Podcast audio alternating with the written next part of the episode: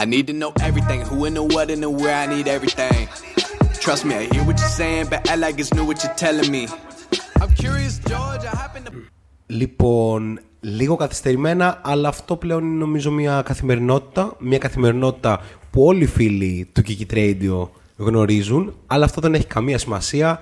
Το Shotlock Podcast σήμερα 30, αν δεν κάνω λάθος, ε, Μαΐου, είναι και πάλι στον αέρα για άλλη μια Δευτέρα για να αναλύσει, όπως μόνο αυτό ξέρει να κάνει, οτιδήποτε έχει να κάνει με την πορτοκαλί θεά και κυρίαρχα... Είναι και στρογγυλή, εντάξει. Ε, κάπως όχι ακριβώς, αλλά, ναι, Ναι, ναι, ναι. Ε, αλλά κυρίαρχα με την πορτοκαλί θεά στον κόσμο του NBA. Μαζί μας για να τα κάνουμε όλα αυτά έχουμε το Θανάση Τσολάκη, Καλησπέρα. Εν τω μεταξύ λέμε ότι πάντα καθυστερούμε, αλλά πάντα είμαστε στην ώρα μας, 10 και μισή. Ακριβώς. Δηλαδή, Απλά έχει αλλάξει η ώρα μας και εμείς ισχυριζόμαστε ότι είναι ακόμα 10. Ακριβώς. ε, και δεν λανθάνετε. Είναι και σήμερα μαζί μας. Αυτή η φωνή που ακούσατε είναι η φωνή του ανθρώπου που αν υπήρχε στους Heat, ίσως και οι Heat να είχαν περάσει στους ε, τελικούς του NBA. Είναι μαζί μας ξανά. Ο πρόδρομος BT. Καλησπέρα σε όλους. Για πάμε. Λοιπόν, ε, να πούμε αρχικά ότι η διαδικασία που μας ακούτε είναι η γνωστή. Μπαίνετε στο Kiki Radio, μπαίνετε στο chat στην καλύτερη μπασκετική κοινότητα που υπάρχει και γράφετε τα σχόλιά σας για οτιδήποτε θέλετε, αλλά κυρίως αν θέλετε και κυρίως αν είστε ο Δημήτρης Ματζούκας, ε, κάπως σχετικά με αυτά που λέμε. Έτσι. Ναι. Και κόσμο, παρακαλώ. Ναι, ναι. και ε, φυσικά στην πλατφόρμα του Spotify κάθε Δευτέρα μετά τη μία είμαστε πάνω ή τρίτη πρωί για τους ε, περισσότερους. Χωρίς ε, περισσότερη χρονοτριβή, χωρίς ε, with no further ado που λένε και οι φίλοι μας ε, οι Αμερικάνοι, πάμε να συζητήσουμε. Ποια είναι η θεματολογία σήμερα, παιδιά; Είναι Βοστόνη Heat Game 7 με νικήτρια τη Βοστόνη; Κανένα spoil, έχει ήδη συμβεί. ε, Warriors Celtics που είναι ο τελικός ε, του NBA και μερικά ειδικά θεματάκια που έχουν να κάνουν ε, με τους καλύτερους παίχτες στους τελικούς του NBA. Θα κάνουμε ένα ranking και ε, ένα All NBA Playoff ε, Team. Πάμε να τα βάλουμε τη σειρά. Η Βοστόνη είναι στους τελικούς του NBA. Αυτό που προσπάθησε ο Danny Ainge. Στη συνέχεια έδωσε τα σκύπτρα ε, στον Brad Stevens μέσω του προπονητικού επιτελείου. Ο Brad Stevens και τελικά έδωσε τη θέση του στον Ουντόκα και είναι αυτός που κάνει το όνειρο στη Βοστόνη πραγματικότητα με τη νεαρή κατά τα άλλα Βοστόνη να φτάνει για πρώτη φορά στο τελικούς πρόδρομο. Ναι. Είναι πολύ ωραίο το ότι αυτή η ομάδα, παρότι την ξαναφισβητήσαμε για να τα λέμε όλα ε, σε αυτή τη σειρά, πιστεύοντας ότι κάπως ημερικώ υγιεί Heat θα τα καταφέρουν, κατάφερε και απέκλεισε τους τρει τρεις δυνάστες των προηγούμενων ετών. Είχαν αποκλειστεί από το Milwaukee, τους έβγαλαν έξω. Είχαν αποκλειστεί από το Brooklyn, τους έβγαλαν έξω. Είχαν αποκλειστεί από το Miami, τους έβγαλαν επίσης απ' έξω. Η ομάδα αυτή ορίμασε, μεγάλωσε πολύ σε αυτή τη σειρά playoff με ένα μονοπάτι Ξέρεις, αυτά τα λίγο γραφικά που το αντιμέτωπος με την ιστορία ε, ε, δίνουν και μια παραπάνω αξία στον αθλητισμό γενικά, πόσο μάλλον ε, στο καλύτερο πρωτάθλημα μπάσκετ του κόσμου. Ε, να πάμε στο αγωνιστικό. Νομίζω ότι ας μην βιαζόμαστε, ας κάνουμε Οκ. κάποια γενικά σχόλια. Ήταν μια σειρά η οποία έκανε πάρα πολλά κομμάτια υστεροφημίας για αρκετούς παίχτες. Ήταν δηλαδή μια σειρά που θα έκανε πάρα πολλά για το πώς θα βλέπουμε τον Jason Tatum από εδώ και πέρα. Αν εξαιρέσεις κάποια πρα- ζητήματα που θα συζητήσουμε μετά, τον βλέπουμε αρκετά θετικά. Ε, ήταν και για τον Jalen Brown και τον Marcus Smart κάτι τέτοιο. Να πούμε ότι ο Al Horford έγινε ο παίχτης με τους περισσότερους αγώνες play-off που τελικά πάει στους ε, τελικούς. Το εξέφρασα λίγο λάθος. Θέλω να πω ότι ήταν ο παίχτης με τους περισσότερους αγώνες χωρίς να πάει τελικούς. Τελικά το κατάφερε. Ναι, 141 παιχνίδια playoff χωρίς να φτάσει ποτέ στο τελικό. Έτσι. Και από την άλλη, ε, ο Jimmy Buckets, Jimmy Butler, ένας από τους μεγαλύτερους ε, ιδιοκτήτες καφέ αυτή τη στιγμή στην Αμερική, κατάφερε να κάπως να επαληθεύσει το γεγονός ότι θεωρείται ένας από τους πιο clutch παίχτες στη Λίγκα με την παρουσία του στα- συνολικά στα φετινά playoff. Αντίθετα όμως το Miami έχει πάρα πάρα πάρα πολλά ερωτηματικά. Με αυτά λοιπόν μπαίνουμε στο αγωνιστικό κομμάτι. έξι σχόλια από μένα ε, σε bullets για να βάλουμε ας πούμε μπροστά τη συζήτηση. Νομίζω ότι βλέποντας τελικά τη σειρά, παρότι πήγε σε Game 7 και παρότι ήμουνα με το να περάσουν οι hit, που βέβαια ο τραυματισμός του Hero μπορούμε να πούμε ότι ήταν καθοριστικός. Ναι. Έτσι, γιατί τους έλειπε όχι απλά ένας παίχτη, τους έλειπε ένα ολόκληρο κομμάτι παιχνιδιού. Το κομμάτι του παίρνω την μπάλα και μπορώ να σκοράρω από το mid-range, παίρνω την μπάλα και μπορώ να σκοράρω στο ISO. Όλο αυτό το κομμάτι πραγματικά δεν το είχε κανένας άλλος παίχτη τον hit εκτός από τον Tyler Hero και προφανώς τον Jim Butler, ο οποίος ήταν σε εξαιρετική δαιμονιώδη θα λέγαμε κατάσταση. Αλλά παρόλα αυτά πιστεύω ότι η Βοστόνη απέδειξε στο γήπεδο ότι ήταν καλύτερη ομάδα. Ήταν η ομάδα που άξιζε να περάσει και πέρασε. Ένα δεύτερο στοιχείο είναι ότι μετά τη σειρά με τους Nets, όπου είδαμε ότι η Βοστόνη ήταν πραγματικά η άμυνά της ήταν για σεμινάριο, από εκεί και πέρα νομίζω ότι η Βοστόνη είχε την πολυτέλεια και στις δύο σειρές να αφήνει παίχτες ελεύθερους. Όχι εντελώς, αλλά αρκετά. Καλά, στη σειρά με το Milwaukee, ο Μάθιους, ο Άλεν και ο Κόνοτον σούταραν απλά ελεύθεροι. Ελεύθεροι τύπου Ποσειδόνιο ελεύθεροι. Έτσι.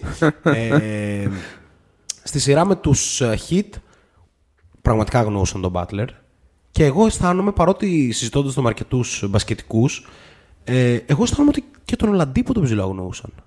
Ότι εντάξει, σούταρε, δεν, δεν έγινε τίποτα. Θα σηκώσουμε το χέρι, αλλά δεν θα τρέξουμε και πάνω σου. Ε, και νομίζω ότι αυτό είναι ένα αντικείμενο συζήτηση που θα πούμε μετά στο preview των τελικών. Τι θα γίνει αυτή η άμυνα της Βοστόνης, η πολύ καλή άμυνα της Βοστόνης, στη motion offense των Warriors. Τρίτο στοιχείο, νομίζω ότι όπως το προανέφερα, είναι ο τραυματισμός του, του Tyler Hero, που έλειψε πάρα πολύ στους uh, Hit και νομίζω και ένα συνολικό κομμάτι τραυματισμών στους Hit. Δηλαδή και ο Butler τραυματίστηκε ε, και ο Lowry ήταν τραυματίας στην αρχή της σειράς.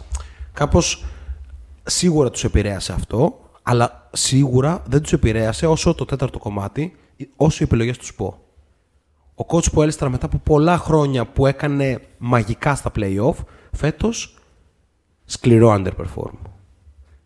Ακόμα δεν μπορώ να κατανοήσω την επιλογή Max Struz. Ακόμη περισσότερο δεν μπορώ να κατανοήσω την επιλογή Victor Ladipo. Τόσο μεγάλο usage και τόσο πολύ χρόνο. Και κυρίως, ο συνάρτης των προηγούμενων, δεν μπορώ να κατανοήσω με τίποτα τον Duncan Robinson 0 λεπτά σε Game 7. Αυτό δεν μπορώ να το κατανοήσω με τίποτα. Ειδικά όταν η ομάδα σου πραγματικά σκοράρει με, με φιδό. Η Heat γίνεται η πρώτη ομάδα με τόσα πολλά μάτσο που ένας βασικός έχει 0 πόντους. Μία ο Τάκερ, μία ο Λάουρι, μία ξανά ο Τάκερ. Ήταν ασύλληπτο αυτό το πράγμα. Ε, και νομίζω ότι σαν επόμενο σχόλιο δεν πρέπει να αποφύγουμε τη συζήτηση ότι και ο Μπάμα Ντεμπάγιο και ο Κάι Λάουρι ήταν πολύ κατώτερο των περιστάσεων. Ο Αντεμπάγιο εμφανίστηκε σε δύο παιχνίδια και ο Λάουρι στα δύο τελευταία. Που στο τελευταίο, ε, δεν ήταν και καλός, ούτε στο άλλο ήταν και τέλειος, αλλά ήταν καλύτερος από τα προηγούμενα. Και μια οδή στο Jimmy Legend, όπου πραγματικά ο Butler άφησε τα, τα κοκαλά του, ας πούμε, εντός εισαγωγικών στο παρκέ. Εντυπωσιακές εμφανίσεις. Ειδικά στα δύο τελευταία παιχνίδια που είχε πόσο, 47 και 35. 48 χθες έπαιξε όλο το όχι, όχι, όχι. 48 και 47 λεπτά, 47 και 35 πόντους. Α, ναι, ναι, ναι, ναι. Ε, εντάξει, τα λόγια περισσεύουν. Ενώ από τη σειρά της Βοστόνη νομίζω ότι μπορεί να αισθάνεται πάρα πολύ περήφανη για το τι έχει πετύχει ως τώρα και δεν θα αναλύσω το μπασκετικό κομμάτι της Βοστόνης καθώς έχω πάρα πολλά να πω στο preview. Τα είπες σχεδόν όλα. ε... Ήταν το Solo Podcast. ναι. Πρακτικά στο podcast έχουμε να τα πούμε από την προηγούμενη Δευτέρα που ήμασταν ακόμα στο Game 4 και εκεί που νομίζαμε όλη τη σειρά τελειώνει με το νίκη και στο 4 και στο 5 κάπως, κάπως ήρθε ο Jimmy Butler και από εκεί θα αρχίσω και είχε άλλη γνώμη πηγαίνοντας μέσα στη Βοστόνη κάνοντας ένα απίθανο παιχνίδι απίθανο παιχνίδι με, αν δεν κάνω λάθος, κάτι στείλει 13 πόντους στην τέταρτη περίοδο. Ο Tatum και ο Brown σούταραν στο Game 6 ένα σουτ μαζί στην τέταρτη περίοδο. Ήταν λίγο ντροπιαστικό αυτό και κάπως δεδομένο ότι στο 7 θα είναι εκεί κιόλας. Δεν... γενικά τα παιχνίδια που πήρε το Miami ήταν τα παιχνίδια στα οποία οι Celtics ήταν non-aggressive. Δεν, δεν ήταν παρόντες κάπως μπροστά στο, στο πόσο προσπαθούσε το Miami στο γήπεδο για όλα. Για, για deflections, για loose balls, για κλεψίματα, για για για. Και μόνος σε αυτό το πλαίσιο πανικού ήταν που και αυτό ήταν κατά διαστήματα, κυρίως αναπεριόδους άμα δει κανείς και τη σειρά συνολικά, που το Miami φάνηκε να είναι όντως η καλύτερη ομάδα, με τον Jimmy Butler προφανώς μπροστά, αλλά Μπάμα Ντεμπάγιο, στην πραγματικότητα δύο καλά παιχνίδια και στα άλλα όχι μέτριος, κακός. Δηλαδή και αρνητικός. Στο, στο Game 6, στο πρώτο ημίχρονο, υπάρχει μια χαρακ... υπάρχουν δύο συνεχόμενες φάσεις που ενώ έχει κατεβάσει το αμυντικό rebound, έρχεται από πίσω και κάνει τη deflect την μπάλα Τη μία σίγουρα ο Ντέρικ White, τη δεύτερη δεν θυμάμαι ποιος. Και εν τέλει καταλήγει σε κλέψιμο και ε, ξανά κατοχή Βοστόνη. Φάνηκε να είναι λίγο έξω από τα νερά του. Όταν δεν ήταν ο Ρόμπερτ Βίλιαμ στο παρκέ, απ' την άλλη ήταν κάπως άλλος παίκτης. Δηλαδή, δεν ξέρω πώς και γιατί, αλλά ο Ρόμπερτ Βίλιαμ τον περιόρισε σε πολύ μεγάλο βαθμό. Περιόρισε το παιχνίδι του σε μεγάλο βαθμό. Επίσης, στα του Μαϊάμι να μείνω. Κάιλ Λάουρι, OK, okay, τραυματίας, δεν μπορούμε να κρίνουμε μόνο με βάση αυτό. Από τη στιγμή που παίζει κάποιος. Ε, έδωσε στον ε, Butler στο προηγούμενο τόσο όσο χρειαζόταν για να κερδίσει το Μαϊάμι μετά τους 47 που βάλω Butler. Αλλά κατά τα άλλα και χθες ήταν μέτριος, γενικά σειρά κακός. Δεν θα το σταυρώσουμε προφανώς γιατί είναι ο Κάι Λάουρι, είναι πρωταθλητής, είναι ένας μεγάλος παίκτης και το ότι έπαιζε ακόμα και τραυματίας, ας πούμε. Είναι και 36. Είναι, είναι και 36 και το ότι έπαιζε και τραυματίας, ας πούμε, είναι σεβαστό. Τάκερ, επίσης, επειδή δεν αναφέρθηκε, ήταν μερικός τραυματίας από το Game 5 και μετά.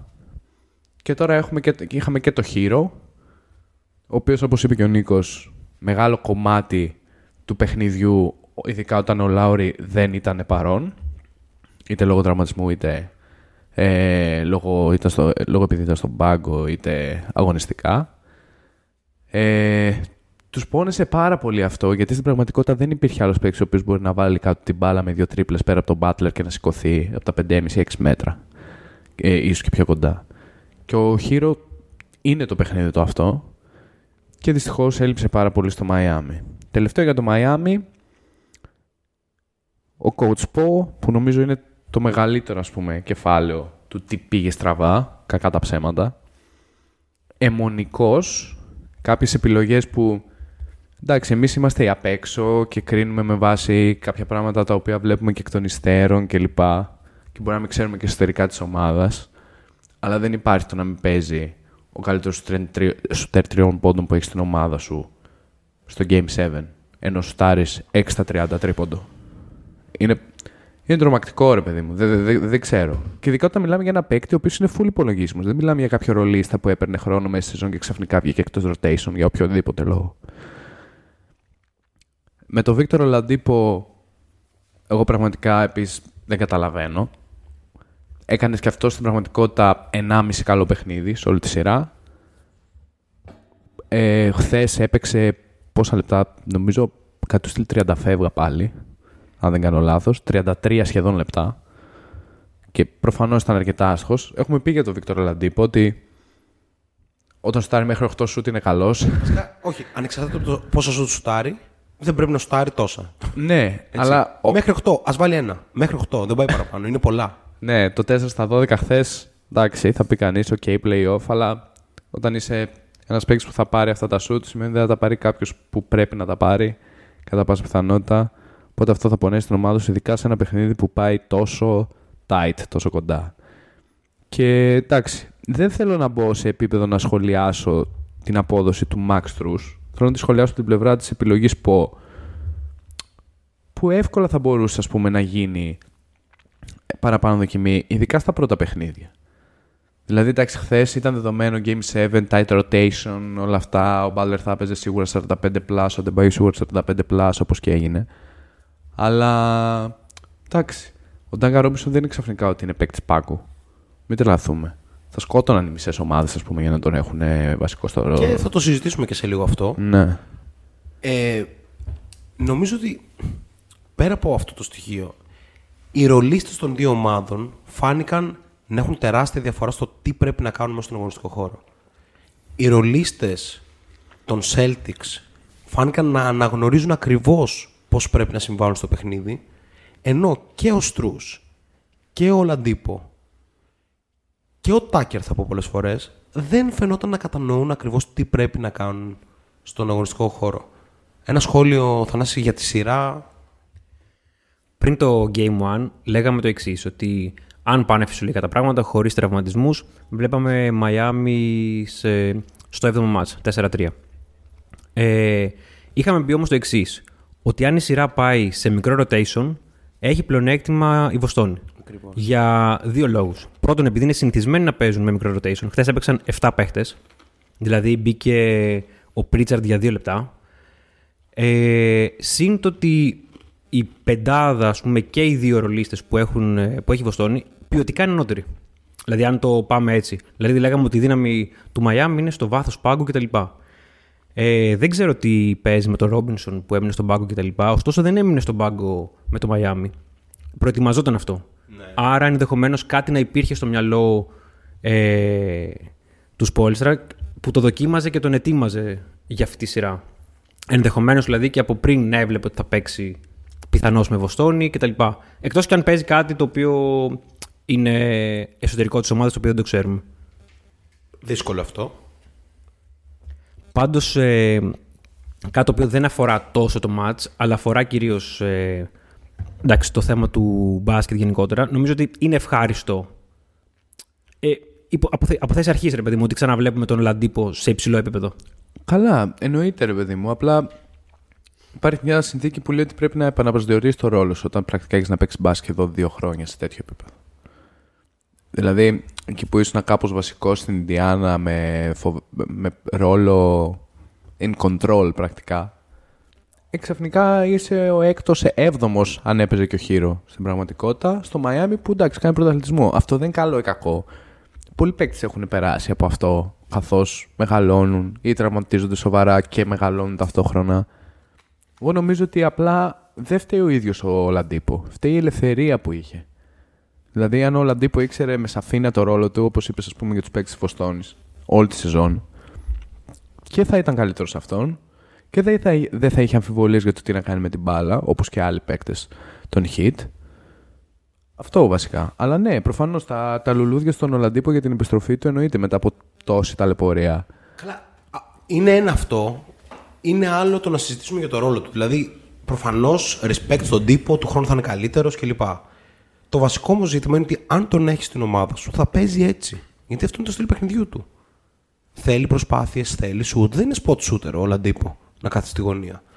Άρα πρέπει να του δώσει έναν πιο σαφή ρόλο από το να μπαίνει μέσα και απλά να νομίζει ότι είναι ο Jimmy Butler στη θέση του Jimmy Butler. Είναι ένας mini Jimmy Butler, αλλά όχι για τα playoff του NBA. Ήταν ωραίες οι τριαντάρες οι δύο που έριξε στο τέλος της regular ναι, ναι. season. Εκεί. Στα playoff έπρεπε να παίζει ο Duncan. Λοιπόν, πάμε λίγο στο chat. Έχουμε αρκετό chat. Ε, Ερίκος, ε, καλησπέρα. Καλησπέρα Έριοάννη. Καλησπέρα στον Καστόν. Καλησπέρα και στο Λεφ, ο οποίος θέλει σχόλια της Νάλας. Η Νάλα βρίσκεται σταθερά στα άλλα στούντιο. ε, και όχι, δεν συνδυάζεται η ύπαρξη νέων στούντιο με την ύπαρξη της Νάλας σε κάθε podcast. Καλησπέρα και στον Μπόμπαν, ο οποίος άργησε, αλλά μπαίνει κατευθείαν στα βαθιά και βάζει την ερώτηση που θα συζητούσαμε άμεσω τώρα. Αν ήταν σωστό το τρίποντο του Butler. Ε, ο Ενκο λέει ότι το Miami θυμίζει έντονα Milwaukee πριν την προσθήκη του Τζρου αν και με διαφορετικές αδυναμίες. Χρειάζονται έναν superstar που να μπορεί να δημιουργήσει σκορ μόνος όταν τα τρίποντα δεν μπαίνουν, αλλά ταυτόχρονα να μην είναι μία τρύπα στην άμυνα. Μάλλον για Bill πάνε, αλλά προσωπικά θεωρώ χρειάζονται και έναν παίχτη τύπου Clarkson που απλά προσφέρει σκορ.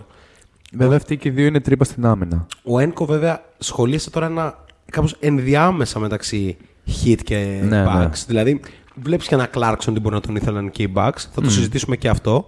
Ένκο. Ο Λεφ λέει δεν κατάλαβα ποτέ γιατί όλοι έλεγαν Celtics Miami ήταν κουρασμένες όταν το Miami πέρασε με 4-1 και 4-2 από εύκολους αντιπάλους. Αυτό είναι η μεγάλη πραγματικότητα. Το Miami δεν έχει δικαιολογία να είναι κουρασμένο. Ναι, εντάξει. Τραυματισμένο πολύ. Άλλο αυτό, ναι. Αλλά κουρασμένο όχι. Ε, ο Στρούς λέει ο Λεφ ε, τιμιότατος. Εμένα ο Στρούς μου αρέσει, αλλά θα ήθελα να είναι ακριβώς. να έχει ένα ρόλο τύπου να έρχεται από τον πάγκο έτσι, και να δίνει και ενέργεια και σουτάκι κλπ.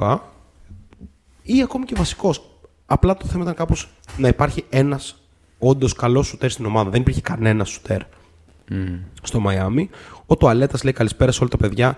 Είναι το Μαϊάμι η ομάδα με τα πιο κοντά σορτσάκια σε όλη τη λίγα. Σε ένα ζηλιστικό comment. Υπάρχει κανένας μπασκετόφιλος με κλείσει τη μόδα που να το έχει παρατηρήσει; Πάρα πολύ όμορφο σχόλιο να πούμε από τον Είναι Τουαλέτα. πιστεύουμε η κοψιά του shorts ή μήπως είναι πολύ γυμνασμένη τετρακέφαλη Εγώ όλων; πιστεύω ότι είναι by design. Είναι για by να δείχνουν design. πιο σκληρή. Α, είναι κα... ως Ναι, σκουλιά. ότι κάπως πιστεύω ότι- Όπως τα 80s, 90s εκεί Ναι, ναι, στο πιστεύω μετέχμιο ότι που ήταν πολύ κοντά. Τη μέρα που, πήγε, ο- που πήραν τον Ντάκερ, ας πούμε. λένε, ωραία, τι πιστεύεις ότι πρέπει να κάνουμε και δεν κάναμε πέρυσι ας πούμε, και μας αποκλείσετε με τον Τάκερ, Milwaukee; γνώστης μόδας. Ναι, και Ισχύει. λέει ο Τάκερ, εντάξει, λέει ρε, με αυτά τα σορτσάκια. δεν υπάρχει πώς να περάσει το Bucks. Του λέω, τι εννοείς; Λέει, πρέπει να σφίγγει λίγο και να το σηκώνεις και λίγο πιο πάνω. και νομίζω ότι αυτό ήταν πάρα πολύ σοβαρό. Απίθανο. Υπάρχει τμήμα μόδας του Shotlock Podcast. Εννοείται. Απλά δεν είναι σήμερα μαζί μας. Θα ρωτήσουμε και θα επανέλθουμε. Ευχαριστούμε πάρα πολύ. Φοβερό για αυτό comment από τουαλέτα. Το υπέροχο σχόλιο. Συνεχίζω λίγο ξενέρωτα. Ναι. για το αυτό. και θέλω να πω το εξής. Η μεγάλη διαφορά για μένα ανάμεσα στις δύο ομάδες με βάση αυτό που είπα για τους ρολίστες πριν είναι η head-to-head σύγκριση Derek White Victor Oladipo. Ο White οδήγησε τους αντιπάλους τους σε 3 στα 28 field goal, 1 στα 14 τρίποντα και 7 λάθη σε 100 κατοχές. Ενώ ο Λαντίπο από την άλλη σούταρε 30% field goal, 27% τρίποντο. Είναι ασύλληπτο. Ε, δηλαδή ο Λαντίπο είχε 9,7 πόντους με 30% field goal. Ακραίο. Οπότε νομίζω ότι αυτό λέει ε, πάρα πολλά. Πάμε στην καυτή πατάτα που ρώτησε ο Μπόμπαν. Ήταν το σουτ του Jimmy Butler καλή επιλογή και ξεκινάω εγώ. Για μένα ήταν πολύ κακή επιλογή. Ήταν ένα πολύ πολύ κακό σουτ. Δεν με αφορά το κομμάτι της ικανότητας ή του hype που είχε ο ηγέτης του Μαϊάμι, ο οποίος σίγουρα ήταν και λίγο νευριασμένος. Ήταν και λίγο σε φάση ρε μάγκες, μπορούμε να σκοράρουμε κάπως όλοι. Είναι τόσο δύσκολο. Γιατί εγώ να βάζω 35 και εσείς 0. Μόνοι σας είστε.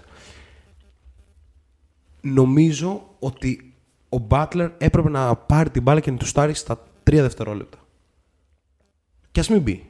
Αλλά να πας γι' αυτό. Γιατί ακόμα και αν το βάλεις το τρίποντο, έχεις 18 δευτερόλεπτα στη Βοστόνη.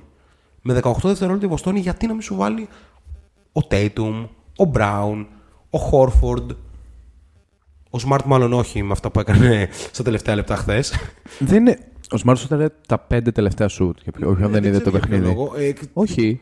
Δε- δεν είναι για ποιον λόγο. Πήρε αυτό την μπάλα, πήρε την Ναι, απόφαση. ναι, ναι, αυτό δεν ξέρω για ποιο λόγο. Α, για αυτόν τον λόγο πήρε την Δηλαδή, πιστεύω, απόφαση. Ο Steve OK. Kerr κάπου στο Σαν Φρανσίσκο έβλεπε αυτές τις φάσεις και έτριβε τα χέρια του. Έλεγε, Θα, θα τα πούμε μετά. έλεγε, θα, θα «Έτσι τα πούμε έτσι θα μετά. κλείσουν το Θα τα μάτς πούμε μετά. με εμάς. αυτά. Θα είναι Άστα, άστα, απίστευτο. θα τα πούμε μετά. Λοιπόν, άρα αυτή είναι η δικιά μου οπτική γωνία για το σουτ. Ότι τι κάνεις, πας για τρίποντο, ναι, πας για τρίποντο, πάρ το οργανωμένα. Τώρα θα μου πεις γιατί δεν παίρνει time out ο Σπο.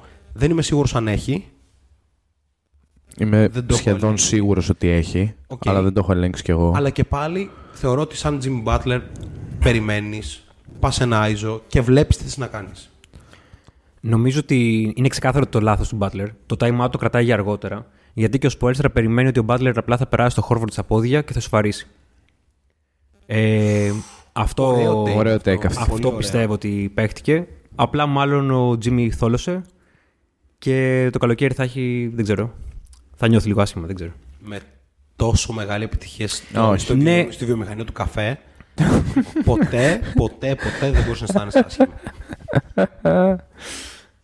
Ε, αρχικά, συμφωνούμε όλοι ότι μπορούμε να κρίνουμε εκ των υστέρων.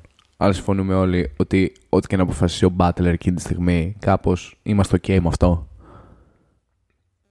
Ναι ή όχι. Το θέμα δεν είναι. Εμείς είμαστε όλοι OK. Το θέμα είναι ότι Ναι, ο Butler δεν είμαστε είναι OK με ότι πήρε αυτή την απόφαση ο Jimmy Butler και ήταν ο Jimmy Butler, οπότε είμαστε OK με αυτό. Γιατί ε, είναι σημαντικό, ρε παιδί μου. Μπ- Μπαίνει σε ένα, ως ένα κριτήριο του αν ο Butler είναι superstar αυτή τη στιγμή. Δεν μπορεί κανείς άνθρωπος στον κόσμο να κατηγορήσει τον Butler. Ωραία, Ο μόνος αυτό. που θα τον κατηγορήσει Αυτό, αυτό. είναι ο εαυτός του. Θα σου πει ναι, ναι, ναι, γιατί ναι, το ναι, έκανες ναι. αυτό. Ναι, αυτό. Οκ. Θα βάλω μερικά επιπλέον στοιχεία. Ε, αρχικά, για όποιον είδε το match, ίσως θυμάται το μοναδικό τι- τρίποντο που βάλε χθες ο Jimmy Butler στο παιχνίδι. Ήταν με 1 και 32 για να λήξει η δεύτερη περίοδος και ήταν ακριβώς το ίδιο shoot απλά από την άλλη μπασκέτα. Κατέβασμα της μπάλας και ούτε καν σε γρήγορο ευθυνδιασμό. Τρίπλα, τρίπλα, τρίπλα, πουλα από 45 μέσα. Ένα αυτό. Και δεύτερον, ο Jimmy Butler, ο κακός κατά τα άλλα σουτέρ τριών πόντων Jimmy Butler με 25 νομίζω ή 23% φέτος στη regular, κάτι τέτοιο και 35 αρκετά ανεβασμένος στα play-off. Μπορούμε, μπορώ να σε διακόψω λίγο. Παρακαλώ. Ε, θέλω να πω ότι και να το ξέρουν όλοι οι ακροατές Shotlock Ναι. ότι στο ντεμπούτο με την ομάδα μας τώρα, Οκ. το πρώτο καλάθι στο ντεμπούτο μου, στην Ναι. πρώτη φάση που έχω στην μπάλα, ήταν ακριβώς έτσι. Ναι. Κατέβασα την μπάλα και σούταρα τρίποντο και μάλιστα από μακριά και μπήκε. Οκ. Στο ημίχρονο, κάπως έπαιξε μια οδηγία ότι απαγορεύεται να το κάνω όλη την υπόλοιπη σεζόν. ναι, δε- σε, σε, απλά ήθελα να το πω, να το ξέρει όλη η Ελλάδα. αυτός αυτό. ήταν ο Έχω Νίκος ένα στα ένα. Τσολάκης και ο Πόνος στο, στο Β τοπικό Θεσσαλονίκης και από του χρόνου στο Γ1 ελπίσουμε όλα τα πράγματα να είναι καλύτερα. Λοιπόν. ε, ναι. Και το δεύτερο stat που θέλω να θέσω ε, είναι ότι ναι, ο Jim Butler κακός σου όπως είπα, 23 στη regular, 35 στα φωτεινά playoff. Εντυπωσιακή βελτίωση κατά τα άλλα. Ε, και αρκε- αρκετά above average ε, γενικώς. Σουτάρει σε transition pull-up threes 47% τρίποντο. Το λέω για τα γενικά. Τώρα, εμένα η άποψή μου είναι ότι αυτό που είπε ο Θανάσης ήταν πολύ ωραίο. Δεν το είχα σκεφτεί, η αλήθεια είναι. Ότι ο Σπο ε, μάλλον είχε time out και το κρατούσε για μια συνθήκη που λέει ότι κάπως σοφαρίζω, αλλά τρώω καλάθι και έχω δύο δεύτερα να, να ζωγραφίσω ένα play, ένα outplay από μπροστά για να βγάλω ένα τελευταίο shoot. Το οποίο ναι, βγάζει πάρα πολύ νόημα. Ε, αλλά απ' την άλλη θα βάλω τον παράγοντα του είμαι superstar και αποφασίζω, όχι με εγωιστικούς και ριστικούς όρους, αλλά με όρους ακριβώς αυτό που είπε ο Νίκος. Έχω παίξει τα δύο τελευταία μάτς, έχω βγάλει τα, τα μάτια, τα πόδια μου, τα έχω βγάλει όλα. Έβαλα 47 στο προηγούμενο 40 πλάς λεπτά. Σήμερα έχω παίξει όλο το παιχνίδι. 35 λεπτά. Ε, 35 πόντους. Και πάω για το τρίποντο γιατί πραγματικά είμαστε τόσο, είναι τόσο πίσω επιθετικά όλοι οι υπόλοιποι αυτή τη στιγμή που αν πρέπει εγώ να κουβαλήσω για άλλα 5 λεπτά μάλλον δεν θα το κάνω και θα καταρρεύσουμε. Πάντως, Υπάρχει μια τέτοια οπτική πιστεύω σε αυτό το shoot. Εγώ αυτό πιστεύω ότι υπάρχει, ότι υπάρχει ένα, μια ανυπομονησία ότι το μάτς πρέπει να τελειώσει τώρα. Και όταν λέμε τώρα, τώρα. Μπορώ να παίξω άλλη μια άμυνα, αλλά δεν μπορώ να παίξω άλλη επίθεση.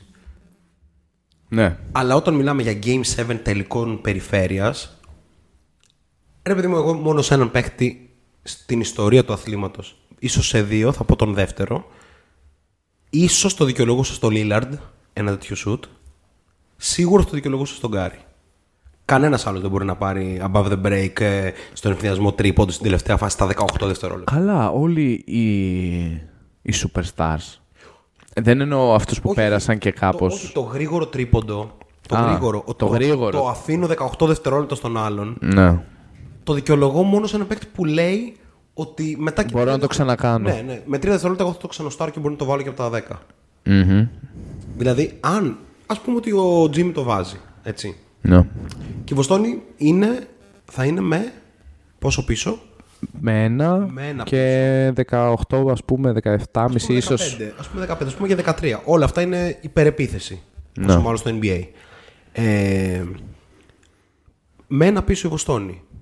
Είτε με δίποντο, πες ότι βάζει τρίποντο, ας πουμε Έτσι. Πάλι έχεις την ανάγκη να βάλεις ένα μεγάλο σου ποιος το βάλει. Και με τι όρους. Αν μιλάμε ότι δεδομένα μένουν τύπου στην καλύτερη Δύο. δύο δεύτερα, Τρία. ναι. θα είναι ένα outplay που θα σχεδιαστεί για. Μάλλον που πρέπει θα να είναι βάλεις- motion Πρέπει τύπου. να βάλεις το Ρόμπινσον μέσα, ξέρω, στο ένα τρίποντο. Ναι, αλλά θα, αυτό θα είναι ένα play τύπου motion που θα καταλήξει σε όποιον, Είναι ελεύθερος. όποιον βρεθεί ελεύθερος. Εκεί δεν έχεις επιλογή. Εκεί είναι όποιος βρεθεί ελεύθερος. Άρα στην πραγματικότητα ένα πολύ δύσκολο σουτ. Ναι. Άρα εγώ λέω γιατί να μην κρατήσει την μπάλα ο Μπάτλερ και να πάει σε ένα σουτ αυτός ή να δημιουργήσει αυτός ένα σουτ, αλλά λεμπρόν, στα τρία δευτερόλεπτα. Να στάρει ο Τάκερ ένα από τη γωνία ολομόναχο. Ωραία. Αλλά Τώρα, να μην έχει χρόνο ο Tatum να το ξαναπάρει. τώρα νομίζω έχω το που είναι η διαφωνία μας. Είναι η προπονητική διαφωνία μας. Σε, σε ένα βαθμό. Δηλαδή, εσύ λες ότι γιατί να παίξω άμυνα όταν μπορώ να παίξω επίθεση; Και εγώ σου λέω ότι αν εμπιστεύομαι αρκετά την άμυνα.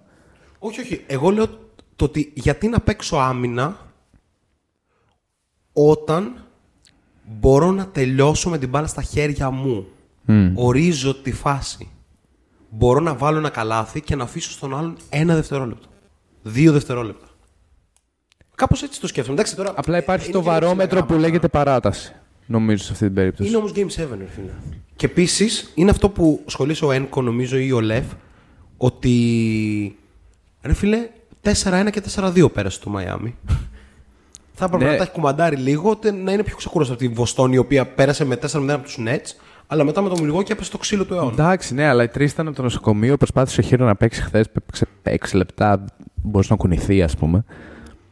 Κατάλαβες. Τέλος πάντων. Οκ, ήταν αυτή. Είναι ωραίο debate. Ναι. Και Αλλά- επίσης έρχεται αμέσως μετά και από αυτά που είδαμε στην Ευρωλίγκα. Με το Ναι, ναι, ναι. ναι, ναι. Τζόκας, τι, έκανε- τι έπρεπε να κάνει ο Ολυμπιακός κλπ. Ε, τι έπρεπε να κάνει ο Λάσο και όλα ναι, αυτά. ναι. Ε, από ό,τι φαίνεται υπάρχει τακτική και στο NBA. Και έτσι. ε, όχι, αυτό δεν Ίσως δεν υπάρχει τακτική επειδή ο Μπάτλερ σηκώθηκε. λοιπόν, ε, οκ. Κατακλείδα για αυτή την καταπληκτική κατά τα άλλα σειρά. Όχι στην ολότητά της, αλλά στο αποτέλεσμά της. Γιατί η ολότητά της ήταν λίγο blowout στο blowout.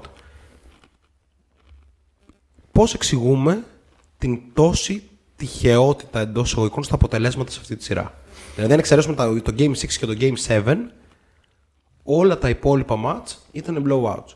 Για μένα, μια εξήγηση ε, που δίνω είναι στο ότι είναι δύο ομάδες που ήθελαν να κερδίσουν με πάρα πολλά shoot από τη μία, αλλά κυρίαρχα δύο ομάδες που έλεγαν ότι σίγουρα θα φάω λίγους πόντους. Άρα αν είμαι στη μέρα μου θα διαλύσω τον άλλον. Και κάπως έτσι αυτό ήταν. Δηλαδή έτρωγε λίγα και έβαζε πολλά η κάθε ομάδα που κέρδιζε. Δηλαδή δεν βλέπαμε κανένα 140-120.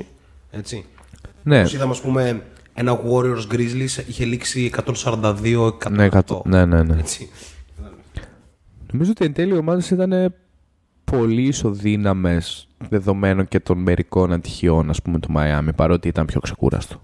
Έτσι, ε, εκεί υπάρχει μια ζυγαριά η οποία είναι δύσκολο να κρυθεί, ας πούμε, αν δεν είσαι από μέσα. Δηλαδή το πώς η κούραση, ας πούμε, των Celtics, ερχόμενη από Game 7 με Bucks, μπορεί να ζυγιστεί με το ότι τρία άτομα ήταν μέσα έξω στο, στο, στο φαρμακείο, ας πούμε, για το Μαϊάμι. Ε,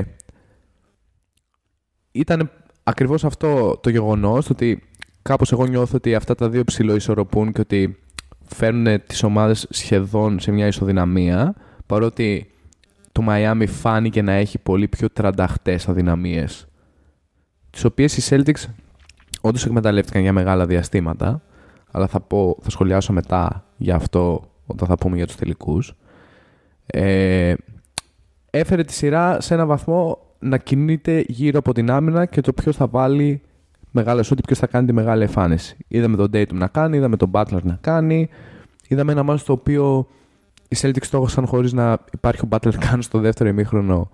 Πρακτικά από τους ρολίστες, οι οποίοι έτυχε οι ρολίστε του Miami να παίξουν ένα μάτς και οι τρει-τέσσερι, ας πούμε, που παίρνουν τα περισσότερα λεπτά καλά στο ίδιο παιχνίδι. Οπότε νομίζω ότι ήταν αυτό στην πραγματικότητα. Πολύ καλή κόντρα δύο σχεδόν ισοδύναμων ομάδων με πολύ καλές άμυνες. Ω τηλεθεατής μπορεί να βαριέσαι να βλέπεις 4-5 blowout. Ω προπονητής όμως ξέρεις ότι πρέπει να κάνεις συντήρηση δυνάμεων. Ξέρεις ότι δεν μπορείς να πάρεις τη σειρά με 4-1. Ε, άρα γι' αυτό η σειρά κάπως αρχίζει στο Game 5, νομίζω. Ε, είναι πρώτα, τα πρώτα τέσσερα μάτς αναγνωριστικά, βλέπεις, ξέρω εγώ, ε, τακτικές κτλ. Αλλά νομίζω ότι το γεγονός ότι οι ομάδες έχουν ε, περιθώριο ε, ας πούμε 7 αγώνων κάπως μετατοπίζει και τη βαρύτητα που δίνουν στο κάθε μάτς. Δηλαδή αναπτύσσεται μια τακτική η οποία σε εύρος game ε, 7. Έτσι. Πάρα, Ε, πάρα πολύ σωστό. Φυσικά κανείς που είναι φαβορή, καμιά ομάδα που είναι φαβορή δεν μπορεί να ρισκάρει να αφήσει το Game 7, εννοείται. Αλλά όταν μιλάμε ας πούμε, για τους Celtics οι οποίοι πέρασαν με 7 αγώνες με τους Bucks, σίγουρα έπρεπε να κάνουν και λίγο ξεκούραση στα πρώτα μάτς, ειδικά στο πρώτο μάτς. Και με αυτό το σχόλιο κλείνουμε στην ουσία την 35 λεπτή ανάλυση μας για το Game 7. Πάμε στο υπέροχο σημερινό chat. Ο Ένικο λέει ότι θέλουμε ανάλυση στο YouTube από τον analyst Νίκο Τσολάκη για τον Μπέκ του Νικολάκη. και ίσως δεν είναι έτοιμοι για ένα mixtape. Έτσι, Έτσι υπάρχει υλικό. Ε, γράψτε στα σχόλια αν το θέλετε και επίσης γράψτε στα σχόλια αν θέλετε Ultimate Mid-Range Mixtape by Prod BT. Ό- όχι από αγώνες. Πιθανώ από προπονήσεις. Αλλά ναι. Ε, καλησπέρα, παιδιά, λέει ο Code 15 Keys. Υποψιάζομαι κάποιος οπαδό Vince Carter. Μακάρι κάποιος οπαδό Vince Carter. Ναι. Και ο Νίκο λέει ότι όσον αφορά το σχόλιο του Νίκου για τα blowouts, μήπως τελικά μετά από όλες αυτές τις αναλύσεις, τα αμυντικά schemes και τα analytics, καταλήγουμε απλά στο άμα μπουν τα shoot, κερδίζουμε. Ρωτώντας τον Jason Kidd, θα πω όχι. Ε, εντάξει τώρα. Κα, Κατάλαβες. Και αν ρωτήσεις τον Steve Kerr, θα σου πει «Μ, Ναι, full. Ήταν 46% σε τρία μάτς που έχασαν. Η Dallas. Ναι, αλλά δεν. Κατάλαβες, δεν είναι ακριβώς έτσι. Δηλαδή, όντως, αν μπουν τα σουτ, βελτιώνει τι πιθανότητες να κερδίσεις. Αλλά όταν μιλάμε ε, να υπάρχει μια σχετική ισορροπία. Είναι μια γενική αλήθεια ότι αν μπουν θα σου κερδίσει. Ναι. Αλλά δεν είναι με κανένα τρόπο πανάκι ότι θα έχεις είτε blowout. Α, όχι. Εντάξει. Είτε ότι θα κερδίσεις. Είναι, είναι ικανή συνθήκη, όχι αναγκαία, Για μένα, αλλά πολύ, δεν αρκεί κιόλας. για μένα πολύ περισσότερο πάει σε αυτό που λέει ο Θανάσης. Ναι, Ότι συμφωνώ. ε, αν ο προπονητής δει ότι το μάτς είναι στους 30, δεν θα επιχειρήσει να το γυρίσει. Εκτός αν τύπου καίγεται είναι Game 7 και λοιπά. Ότι σε ένα Game 3 σου λέει εντάξει, σε μία μέρα ξαναπέζουμε. Ας, ε, πώς το λένε, ας, Α φάμε μια μήνυ σφαλιάρα. να συγκροτηθούμε και να δούμε. Και μπορεί να έχεις και κέρδος από αυτό. Δηλαδή οι Warriors Εννοείται. έβγαλαν τον Bielitsa στο garbage time του Game 4 που κέρδισε, που κέρδισε η Mavericks και στο επόμενο μάτσα έπαιξε 25 λεπτά και ήταν πρωταγωνιστής. Καλά, ναι. Ο Νεμάνια Bielitsa. Έτσι. Δεν το ξεχνάμε αυτό. Λίγο πιο γυμνασμένος από μένα, ό,τι και αν σημαίνει αυτό. Ε, να πούμε ότι ένα τελευταίο σχόλιο γι' αυτό. Διάβασα ένα πολύ ωραίο σχόλιο στο Twitter ε, από έναν α, δημοσιογράφο της Ευρωλίγκας που κάπως σχολίασε ρε παιδί μου ότι πρέπει το ευρωπαϊκό κοινό με αφορμή τον Bielitsa το λέω αυτό να συμβιβαστεί. Όσες φορές κάνουμε tweet ότι ο Λούκα, ο Γιάννης και ο Γιώκητς είναι first team all NBA πρέπει άλλες τόσες να λέμε ότι αυτή τη στιγμή παίζουν δύο Ευρωπαίοι στους τελικούς, ο Τάις και ο Bielitsa που ενδεχομένως να μην παίξουν και καθόλου, ας πούμε, κατάλαβες, να παίξουν 7-8 λεπτά και στον πρώτο γύρο του draft φέτος, ίσως να μην έχουμε ούτε έναν ή να έχουμε έναν-δύο, ας πούμε, να είναι ο Γιώβιτς ή Ε, κάτι τέτοιο. ναι. Οπότε καταλαβαίνουμε ότι υπάρχει μια, μια μεγάλη ας πούμε, διαφορά αυτή τη στιγμή που θα πρέπει να καλυφθεί με διάφορους τρόπους που ίσως την κάνουμε το καλοκαίρι αυτή την κουβέντα γιατί είναι ενδιαφέρουσα. Ε, είμαστε έτοιμοι να προχωρήσουμε; Yes. Τέλεια. Πάμε στα βραβεία που δόθηκαν για πρώτη φορά από το NBA, guys. Για πρώτη φορά έχουμε Magic Johnson και Larry Bird Conference Finals MVP. Δεν ξέρω αν θα το γράφει καν στο, στο Basketball Reference αυτό. Εντάξει, τώρα ξέρεις. Αλλά, εν πάση περιπτώσει, Για τα views είναι αυτό. ο Steph Curry είναι ο Magic Johnson MVP και ο Jason Tatum είναι ο Larry Bird MVP. Ο Jason Tatum που θα μπορούσε να στείλει στο Larry Bird ένα μήνυμα ότι I got you που ζει. Θα ήταν λιγότερο cringe. Ναι. Ε, δηλαδή σε αυτό το σημείο. Θα μείνω σε αυτό το σχόλιο. Ναι. δεν μπορώ να καταλάβω γιατί να στείλεις μήνυμα στον Kobe Bryant ενώ δεν ζει. JT. Ρε φίλε, κάπως εντάξει. Τώρα δεν θέλω να μπω σε ψυχαναλυτικές ε, συζητήσεις. Δεν ξέρω τη σχέση του Δεν Tatum υπάρχει. με το Kobe, ας πούμε. Όποια κι αν είναι. Ναι. Μπορεί να τον ένιωθες σαν πατέρα, ξέρω εγώ. Whatever. Σαν το, τον πασχετικό του πατέρα, υπό μία έννοια. Περίεργο. Δεν Είναι- ξέρω. Είναι ένα, Συνέστημα είναι περίεργη φάση. Αλλά, το έχεις δει. α- αλλά είναι cringe το να γίνει αυτό δημόσιο. είναι ένα SMS. Μπορεί να, μπορεί να είναι για τον εαυτό σου. Μπορεί να είναι κάτι για τον εαυτό σου. Ναι, Α, ναι, για τον εαυτό σου σεβαστό α, και πάλι λίγο περίεργος. Δηλαδή, βάλε τη φανέλα, βάλε το πολύ ωραίο wristband, ας πούμε. Τα παπουτσάκια, πομπα. Ναι, γράψε τα παπούτσια που το έχει κάνει ο Devin Booker πέρυσι, ας πούμε, κλπ. Τώρα, όχι SMS που το δημοσιεύεις. Αλλά, εν πάση περιπτώσει, Jason Tatum ε, Ας ήταν είναι. λίγο αστείο. Αυτό, αλλά, εν πάση περιπτώσει, κέρδισε το Larry Bird ε, ή όπως λέγεται Eastern Conference Finals MVP με μέσο όρους 25 πόντους, 8 rebound και 6 assist. Καλός θα έλεγα. Καλός. 46% field goal, 35% τρίποντο. Αλλά παιδιά, αυτό που κρατάω εγώ από τον Dayton κυρίαρχα είναι το πρώτον. Πόσο εξαιρετικός αμυντικός έχει γίνει. Δεύτερον, πόσο τρελή Playmaker. ικανότητα έχει σαν shot maker. Μπορεί να σου βάλει, δηλαδή να του παίξεις την καλύτερη δυνατή άμυνα, όπως ένα προς το τέλος, ένα step back, αριστερό Ναι, ναι. step back. Ε, το οποίο απλά ήταν, ήμουν σε φάση, δεν το πιστεύω ότι το έβαλε αυτό. Ναι. Και στη σειρά με το Milwaukee είχε μερικά πάνω στον Αντιτοκούμπο, τα οποία ήταν από άλλο πλανήτη. Οπότε ο Jason Tatum αυτή τη στιγμή παίζει πολύ σοβαρά να είναι ο νούμερο ένα shot maker. Βλέποντας και τι έκανε στον Durant, ξέρεις, τα σκύπτρα καμιά φορά περνάνε σε άλλα χέρια. Έτσι. Εγώ θα βάλω και playmaker εξαιρετικά βελτιωμένος. Καλά, Αντιλαμβάνεται το πώς δεδομένος. προσαρμόζεται, ας πούμε, πλέον μια άμυνα πάνω του και μπορεί να δημιουργήσει. Ε, συζητήσουμε αυτό για το shotmaker. Θέλει λίγο σκέψη. Αλλά σίγουρα και ο είναι. Λούκα παίζει κάπου εκεί. Μμ, ναι. Κάπως ο Tatum δεν ξέρω, νιώθω ότι είναι λ- λίγο πιο αποτελεσματικός αυτή τη στιγμή, αλλά ίσως έχει να κάνει με το ότι ο Λούκα έχει πολύ μεγαλύτερο usage, κάπως ένα μεγαλύτερο φόρτο ε, κλπ. Δεν ξέρω. Ε, τα award ήταν λίγο cringy.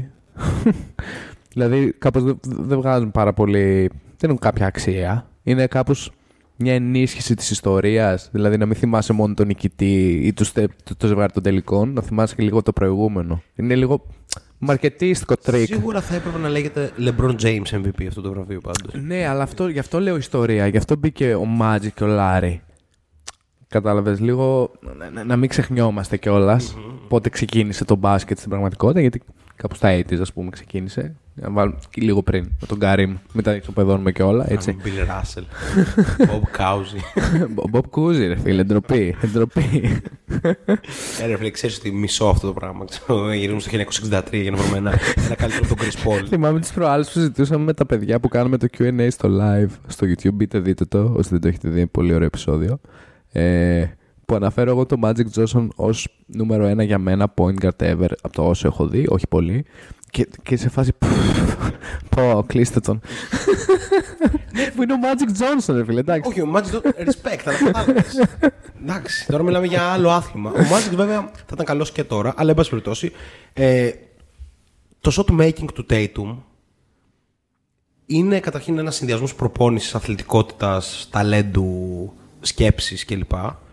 Αλλά κυρίως εκτός από αυτά είναι κάτι unguardable. Δηλαδή υπάρχουν στιγμές που απλά λες: Αν το χάσει, το έχασε επειδή δεν κατάφερε να το βάλει, όχι επειδή τον μάρκαρε ο άλλος. Και αυτό είναι ένα πολύ πολύ σημαντικό στοιχείο ε, ερχόμενο στο τελικό. Στανάση, θα έδινες σε οποιονδήποτε άλλο το βραβείο; Πριν από δύο εβδομάδες είχα βάλει τον Datum στο προσωπικό μου top 5. Yes. Ε, λιδωρήθηκα λίγο. Μετά από κουβέντα, νομίζω καταλήξαμε ότι είναι ίσως ο πιο πλήρης παίχτης. Ε, το πιο πλήρες πακέτο. Το οποίο είναι πολύ σοβαρό. Ε, και όντως για να μπορεί να καθιερωθεί στο top 5 χρειάζεται να φτιάξει την άμυνά του. Ε, ναι, θα έδινα το βραβείο. Συμφωνώ με τον πρόδρομο για την ιστορική αναδρομή που έβαλε κτλ. Νομίζω ε, είναι ωραία προσέγγιση.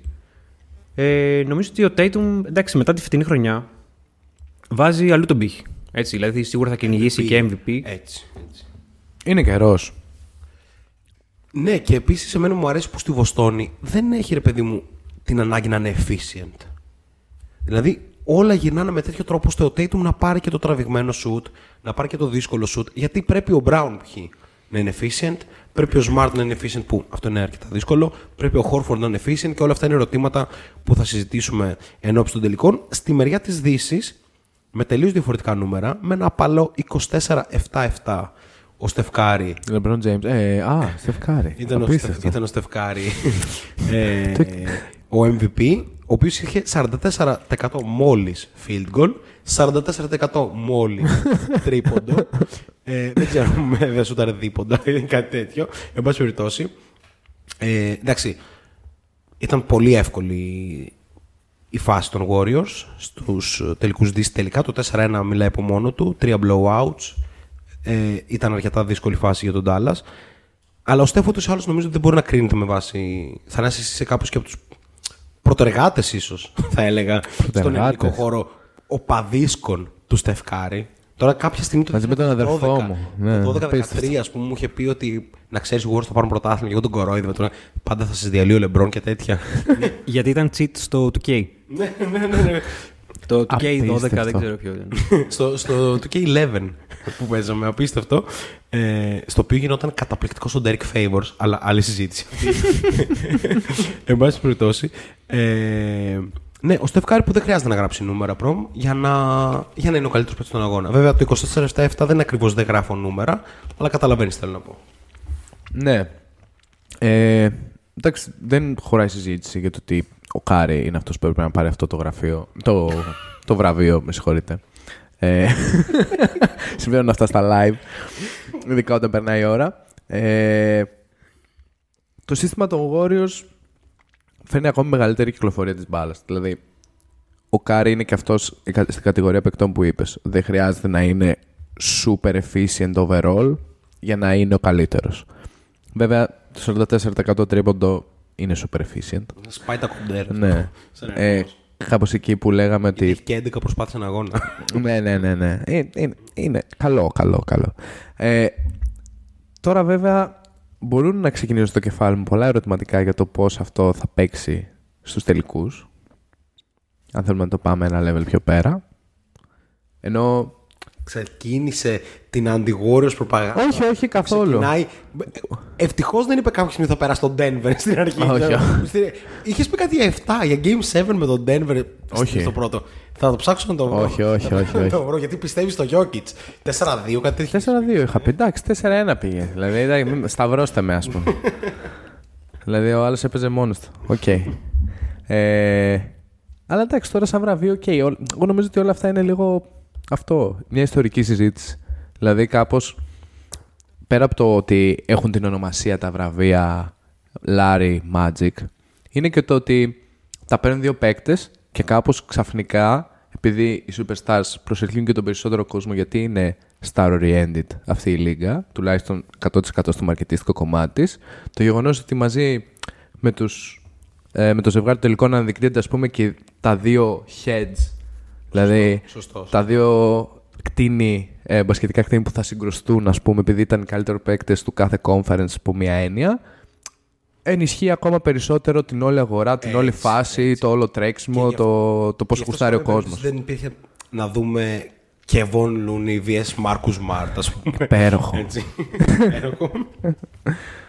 ε, ο NCO λέει, ή NK00, δεν ξέρω, ένα από τα δύο είναι, λέει ε, μήπως με την φετινή επιτυχία του Tatum και την περσινή του Booker το mid-range επιστρέφει τουλάχιστον για τα play-off; Να δικαιωθεί και ο πρόδρομος. Μακάρι, επίσης να επιστρέψει το, το stretch 4, έτσι ο- Επίσης ολοκληρωτικά. Golden State 4-0 ή 4-1 λέει ο NCO πάλι. Τα πούμε σε Και λίγο, ο τα πούμε Steph σε λίγο. Λέει, ε, το να πάρει το MVP ο Tatum θα έλεγε κανείς ότι πρέπει να είναι πρώτη δεύτερη στην ε, regular άρα να περάσουν Nets, Heat και Milwaukee και Φιλαδέλφια θα προσθέσω εγώ πολύ μεγάλη συζήτηση, θα το πούμε σε λίγο ε, ξεκινάω από το σχόλιο του NCO ε, το midrange δεν έφυγε ποτέ από το playoff midrange ήταν ο Kobe Bryant, έτσι. Mid-range ήταν ο Wade ως δεύτερος πίσω από το LeBron. Mid-range ήταν όλη η φάση των Spurs που κέρδισαν τους Heat. Μετά έπαιξε μια φάση που δεν έπαιζε και πολύ mid-range εκεί πέρα με τους Warriors και τους Cavaliers που... Εντάξει. Ναι.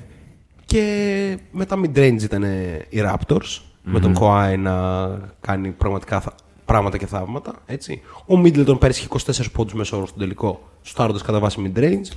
Άρα ο εκπρόσωπος περσινής σεζόν είναι ο Middleton. Μην μπερδευόμαστε από το marketing, δεν είναι ο Booker. Ναι. Παρότι ήταν καλός και ο Booker.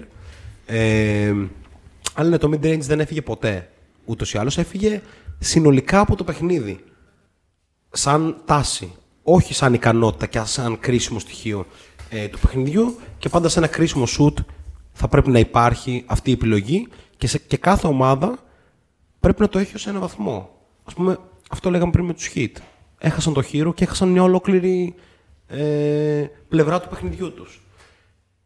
Από την άλλη, βέβαια, δύσκολα θα χτίσει μια mid-range oriented ομάδα και θα πας να το πάρεις, νομίζω. Ναι, Οι όχι. Celtics, ας πούμε, δεν είναι καθόλου αυτό. Η βασική φάση με το mid-range στο, στο σημερινό μπάσκετ είναι ότι ακριβώς επειδή 3 better than 2, άρα δεν πρέπει να φάω πολλά ελεύθερα τρίποντα ή αντρό πρέπει η άμυνα μου να είναι προσανατολισμένη έτσι ώστε να μην φάω άλλα shoot, εύκολα drive προς, το, προς την μπασκέτα. Πολλές ομάδες παίζουν drop, τα έχουμε ξαναπεί κλπ. είναι ότι επειδή κάπως μαρκάρω όσο καλύτερα μπορώ το τρίποντο και τη ρακέτα, ε, ο μόνος χώρος που ο οποίος μένει ελεύθερος είναι το mid-range. Κακά τα ψέματα. Κάπως έτσι δηλαδή έφυγε για λίγο και ξανά ήρθε σχετικά γρήγορα, δηλαδή σε ένα βάθος τριετίας, τετραετίας. Είναι full με Και τα οι playoff. ομάδες που παίρνουν πρωταθλήματα πρέπει με κάποιο τρόπο να τα έχουν όλα. Πρέπει να έχουν έναν elite τουλάχιστον. Σε κάθε, Ναι. σε κάθε επίπεδο. Και αυτό δεν ξέρω αν μπορεί να συνδυαστεί με το σχόλιο Golden State Warriors 4-0 ή 4-1, αλλά έτσι ξεκινάμε το Warriors Celtics Ultimate Preview by Shotlock Podcast. Πάρα πολλά πράγματα να συζητήσουμε. Θα το κάνουμε υπό τη μορφή ερωτήσεων. Θα ρωτάμε και θα, θα απαντάμε τις ε, κρίσιμες ερωτήσεις. Ίσως βγουν 21 ερωτήσεις, 21 questions που είχε γράψει κάποτε και ο 50 Cent. Crazy. Πολύ ωραίο κομμάτι. Ε, ίσως το βάλουμε. Αλλά εν πάση Για περιπτώσει. κλείσιμο, ναι. Πολλές φορές τη- τη φράση σήμερα, δεν ξέρω τι συμβαίνει. Ε, είναι η versatile άμυνα της Βοστόνης το πιο δύσκολο πράγμα που θα αντιμετωπίσουν στα φετινά play-off οι Warriors, ναι ή όχι; Ξεκινάω εγώ με το ότι η Βοστόνη που είδαμε με τους Nets, που έπρεπε να κλείσει τα πάντα, ήταν καταπληκτική. Άρα, παρότι το Memphis παρουσίασε επίσης πάρα πολύ όμορφα πράγματα όταν έφυγε ο Μωράντ από την πεντάδα, νομίζω ότι η Βοστόνη θα βάλει πάρα πολύ δύσκολα και θα κάνει αυτή τη σειρά μια αμυντική σειρά. Αυτή είναι η πρόχειρη απάντησή μου για το νούμερο 1 ερώτημα. Ε, και εγώ συμφωνώ. Ε, αλλά το βλέπω και λίγο από μια άλλη οπτική. Δηλαδή, αν εξαιρέσεις τη σειρά με το Memphis, οι Warriors είχαν ένα μονοπάτι μέχρι στιγμής θα λέγαμε το λιγότερο βατό από, τις, από τα championship runs που είχαν ε, κόντρα κατά βάση το LeBron James, ας πούμε, είτε με KD είτε χωρίς. Με KD δεν πολύ μετράνε κιόλας. Ναι, αλλά ακόμα και αυτά να βάλεις μέσα, Είχαν το Harden, ρε φίλε. Αυτό θέλω να πω, ότι το φετινό μάλλον είναι το πιο easy μέχρι τους τελικούς. Το οποίο είναι και καλό και κακό. Όχι, γιατί το 15 είχαν αποκλείσει τους Spurs. Που είπα στην προηγούμενη χρονιά είχαν πάρει πρωτάθλημα. Ναι, Αλλά νομίζω είχε τραυματιστεί ο Λέοναρντ. Εν πάση περιπτώσει, οκ. ε, νομίζω ότι. Είναι μάλλον το πιο Ναι, εύκολο Western Conference Championship που είχαν ως τώρα. Ναι, ναι, ναι. Οπότε από αυτή την οπτική λέω ότι κάπως αν, με, αν μετρήσουμε τα φετινά playoff σαν σύνολο, μάλλον το πιο δύσκολο boss που έχουν να δούνε, ε, που, που θα δούνε είναι η άμυνα των Celtics, το πόσο δύσκολο είναι στη συνέχεια των ερωτήσεων. Φαντάζομαι. Ισχύει και είναι και μια πολύ πιο, δια- πολύ πιο διαφορετική άμυνα σε σχέση με τις άμυνες που αντιμετώπισαν μέχρι τώρα. Και με τον Memphis, καλά, ειδικά με τον Dallas δεν το συζητάω. Οκ. Εσείς απαντάτε και εσείς ε, στα ερωτήματά μας, μαζί με εμάς. Ναι. Εμείς προχωράμε στο δεύτερο. Μπορεί ο Jordan Poole να μείνει στο γήπεδο; Είναι πάρα πολύ κρίσιμο για τους Warriors αυτό. Με την έννοια ότι τα λεπτά του από το γύρο με τον Denver έπεσαν από τα 32 στα 29 στο δεύτερο γύρο με το Memphis και με τον Dallas έπεσαν στα 26. Ο λόγος είναι προφανής, είναι η άμυνά του. Ταυτόχρονα έπεσε και το usage του και οι προσπάθειές του. Έγινε η τέταρτη επιλογή των Warriors, πράγμα που για μένα ήταν ούτως ή άλλως de facto ότι θα γίνει, αν έβλε, αρκεί να έβλεπες αυτή την ομάδα για να καταλάβεις ότι θα γίνει. Αλλά παρόλα αυτά, τον έχεις ένα παίχτη που να έρχεται από τον πάγκο και να έχει 16,5 πόντους μέσω όρο με 63% field goal. δηλαδή, κάπως το παιχνίδι για τον Πουλ απλοποιήθηκε πάρα πολύ. Του λένε, εσύ θα μπαίνεις 25 λεπτά και θα περνάς τους αντιπάλους στα πόδια. Είναι τόσο εύκολο. Μπορεί όμως ο Πουλ να μείνει στο γήπεδο έστω και 26 λεπτά στα μάτια με τη Βοστόνη; Να απαντήσω εγώ πρώτος. Οκ, ας απαντήσω εγώ πρώτος. Ε, για μένα αυτή, την απάντηση σε αυτή την ερώτηση θα τη δώσουν οι προπονητές, αλλά υπό ποια έννοια; Αν παίκτες όπως ο Πρίτσαρτ είναι μέσα, δεν το λέω υποτιμητικά, είναι ένας πολύ καλός ρολίστας, αλλά κάπως και αυτός θα σημαδευτεί full σε αυτή τη σειρά. Δεν δε, δεν φαντάζεστε τι έχει να γίνει. Έτσι. Ε, ε, θα, θα, θα- κάθε φάση. Αν μπορεί να τον έχει ο Wiggins ε, one-on-one κάθε φάση ή οποιοδήποτε βασικά σχεδόν, θα, θα, θα συμβαίνει απλά. Πώς όμως ε, θα ήθελα να το δούμε υπό μία έννοια. Οι, οι Celtics προσπαθούν να μην παίξουν τόσο πολύ άιζο παιχνίδι. Υπό ένα πρίσμα το οποίο, το οποίο του ήθελες, τους ήθελες στην αρχή της σεζόν να παίζουν πολύ άιζο παιχνίδι και αυτό να μην πηγαίνει καθόλου καλά. Αφενός επίσης το, το άιζο παιχνίδι θα φορτώσει πάρα πολύ και τον Dayton και τον Brown οι οποίοι για να δουλέψει αυτή η άμυνα θα πρέπει να κουραστούν πάρα πολύ. Οι Warriors θα τρέχουν πάρα πολύ. Είναι η ομάδα που οι βασικοί της κόρε έχουν την καλύτερη φυσική κατάσταση στη Λίγκα, μάλλον. Ανεξάρτητα που είναι κάποιας ηλικίας, όχι μεγάλης, αλλά κάποιας. Δηλαδή το πόσο μπορεί να τρέξει σε χιλιόμετρο στο σε ένα γήπεδο είναι τρομακτικό. Έτσι. Ε, οπότε νιώθω ότι. Γιατί είπα προπονητική. Αν ο Ουντόκα πει ότι δεν πέφτω, ας πούμε, στην παγίδα να αλλάξω ένα playstyle το οποίο λέει, ας πούμε, 30% ISO και όλο το άλλο flow μέχρι να βρεθεί ένα mismatch ή μέχρι να κάνει το λάθος η άμυνα και να καταρρεύσει, τότε μπορούμε να δούμε ε, τον pool ίσως για 25, αλλά κάτι μεταξύ 17 και 20 λεπτών στο παιχνίδι. Αυτό είναι πολύ λίγο. Κατά τα άλλα νομίζω ότι το σημάδι θα είναι ακραίο και στη δικιά του πλευρά. Άμα δεν γίνει αυτό. Δεν ξέρω, Θανάση. Εντάξει, δεν νομίζω ότι θα καθορίσει αυτό τη σειρά. Δηλαδή το, το θέμα του pool. Νομίζω ότι θα, βρουν μεγάλο, ε, θα έχουν μεγάλη δυσκολία απέναντι στον Jalen Brown ε, οι Warriors. Γιατί ο Jalen Brown έχει μια ικανότητα να πηγαίνει στο καλάθι ε, και δεν νομίζω ότι έχουν τόσα κορμιά οι Warriors για να το σταματήσουν. Αν πούμε ότι ο Wiggins θα πάει στον Dayton, ε, δεν ξέρω ποιος θα. Ο Brown θα βρει πάρα πολλούς χώρους. Ε, τον παρατηρώ ας πούμε, από, το, από τη σειρά με τους Bucks που εκεί πέρα φάνηκε ας πούμε, η απουσία του Middleton ότι όποιος μάρκαρε τον Brown ε, δεν μπορούσε να βγάλει πέρα. Είτε λεγόταν Bob Portis, είτε λεγόταν ε, Grayson Allen, είτε Conaton. Νομίζω εκεί θα έχουν δυσκολία. Τώρα, όσον αφορά τον Pool, εντάξει, σίγουρα επιθετικά θα δώσει τρομερές λύσεις. Το γεγονός ότι ας πούμε, οι Warriors έχουν το εξής.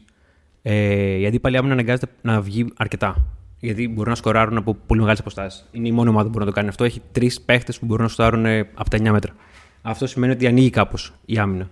Ε, δεν νομίζω ότι. Εντάξει, σίγουρα ε, υπάρχει πλάνο στο πώς να καλυφθεί το, pool, το κενό του πουλ αμυντικά. Αλλά αυτό που λες ότι μπορεί να μπει για 25 λεπτά, να βάλει 16 πόντους με τη δεύτερη πεντάδα ε, κτλ. Σίγουρα επίσης δεν μπορούν οι Celtics να πάνε πάλι με 7 παίχτες.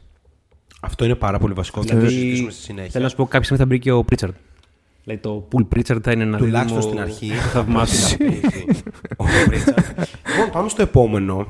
Ε, και μετά θα πάμε και στο chat μαζεμένα. Οπότε γράψτε, συνεχίστε να γράφετε απαντήσεις σε ερωτήσεις. Το τρίτο ερώτημα είναι πόσα κοινά. Εγώ βρίσκω πολλά, αλλά αυτό αναλύσω σε λίγο. Έχει το επιθετικό παιχνίδι του Λούκα Ντόνσιτς με τον Jason Tatum. Ε, για μένα η απάντηση αυτό είναι πολλά με την έννοια ότι ο Λούκα προφανώς έχει πάρα πολύ μεγάλο usage και δίνει πολύ από αυτό για να είμαστε και δίκαιοι μαζί του στο playmaking του. Αλλά όσον αφορά το σκοράρισμά τους, είναι και οι δύο ακραίοι shot makers που βασίζονται στο pace και όχι στο να περάσουν ας πούμε, τον αντιπαλό τους κλπ.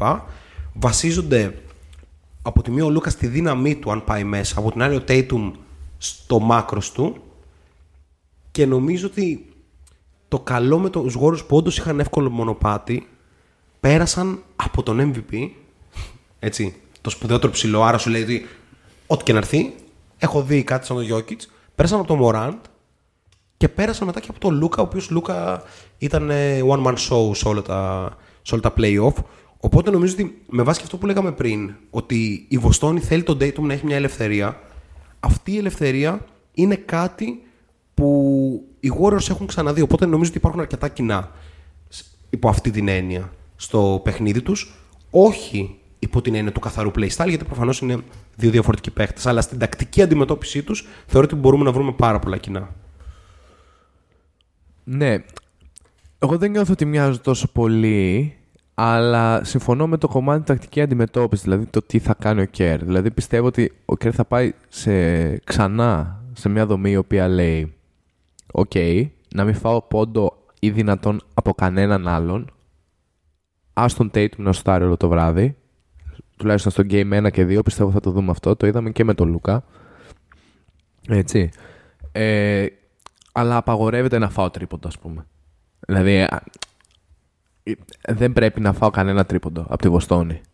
Γιατί αν δεν φάω τρίποντο, κάνω τον Pritchard, τον Pritchard άχρηστο μέσα σε 10 λεπτά παιχνιδιού, γιατί θα τον βάζω να, παίξει, να παίζει Άιζο με όποιο μακρύ guard έχω. Ε, ή ακόμη και με τον Bull, ας πούμε, που είναι πιστεύω πιο γρήγορος, σίγουρα πιο γρήγορος και πιο ικανός. Νομίζω ότι περάσαμε στην επόμενη ερώτηση. Δεν ξέρω γιατί μιλάμε πάλι για τον Μπουλ και τον Πρίτσαρντ. Όχι, ναι. Νομίζω μπερδεύτηκε. Θέλω να πω ρε παιδί μου ότι σε μια λογική που λέει ότι αφήνω τον Datum τουλάχιστον στην αρχή να δω αν μπορεί να με κερδίσει ή πόσο κοντά μπορεί να φτάσει. Γιατί κακά τα ψέματα τα πρώτα παιχνίδια είναι και λίγο, ακόμα και στους τελικούς, να πάρεις το feeling. Ειδικά αν είσαι τουλάχιστον on paper η καλύτερη ομάδα. Να δεις μέχρι πού μπορεί να σε φτάσουν, ποια είναι τα όρια των αντιπάλων, ποια χαρτιά μπορεί να παίξουν, έτσι ώστε να προσαρμοστώ σε αυτά. Ε, ναι, από αυτή την άποψη η αντιμετώπιση Steve Kerr πάνω στο Datum θα μου, ε, πιστεύω ότι θα μοιάζει λίγο με τον Λούκα στην αρχή της σειράς. Εννοείς διαφορά ως προς την αντιμετώπιση ή διαφορά ατομικά ως παίχτες.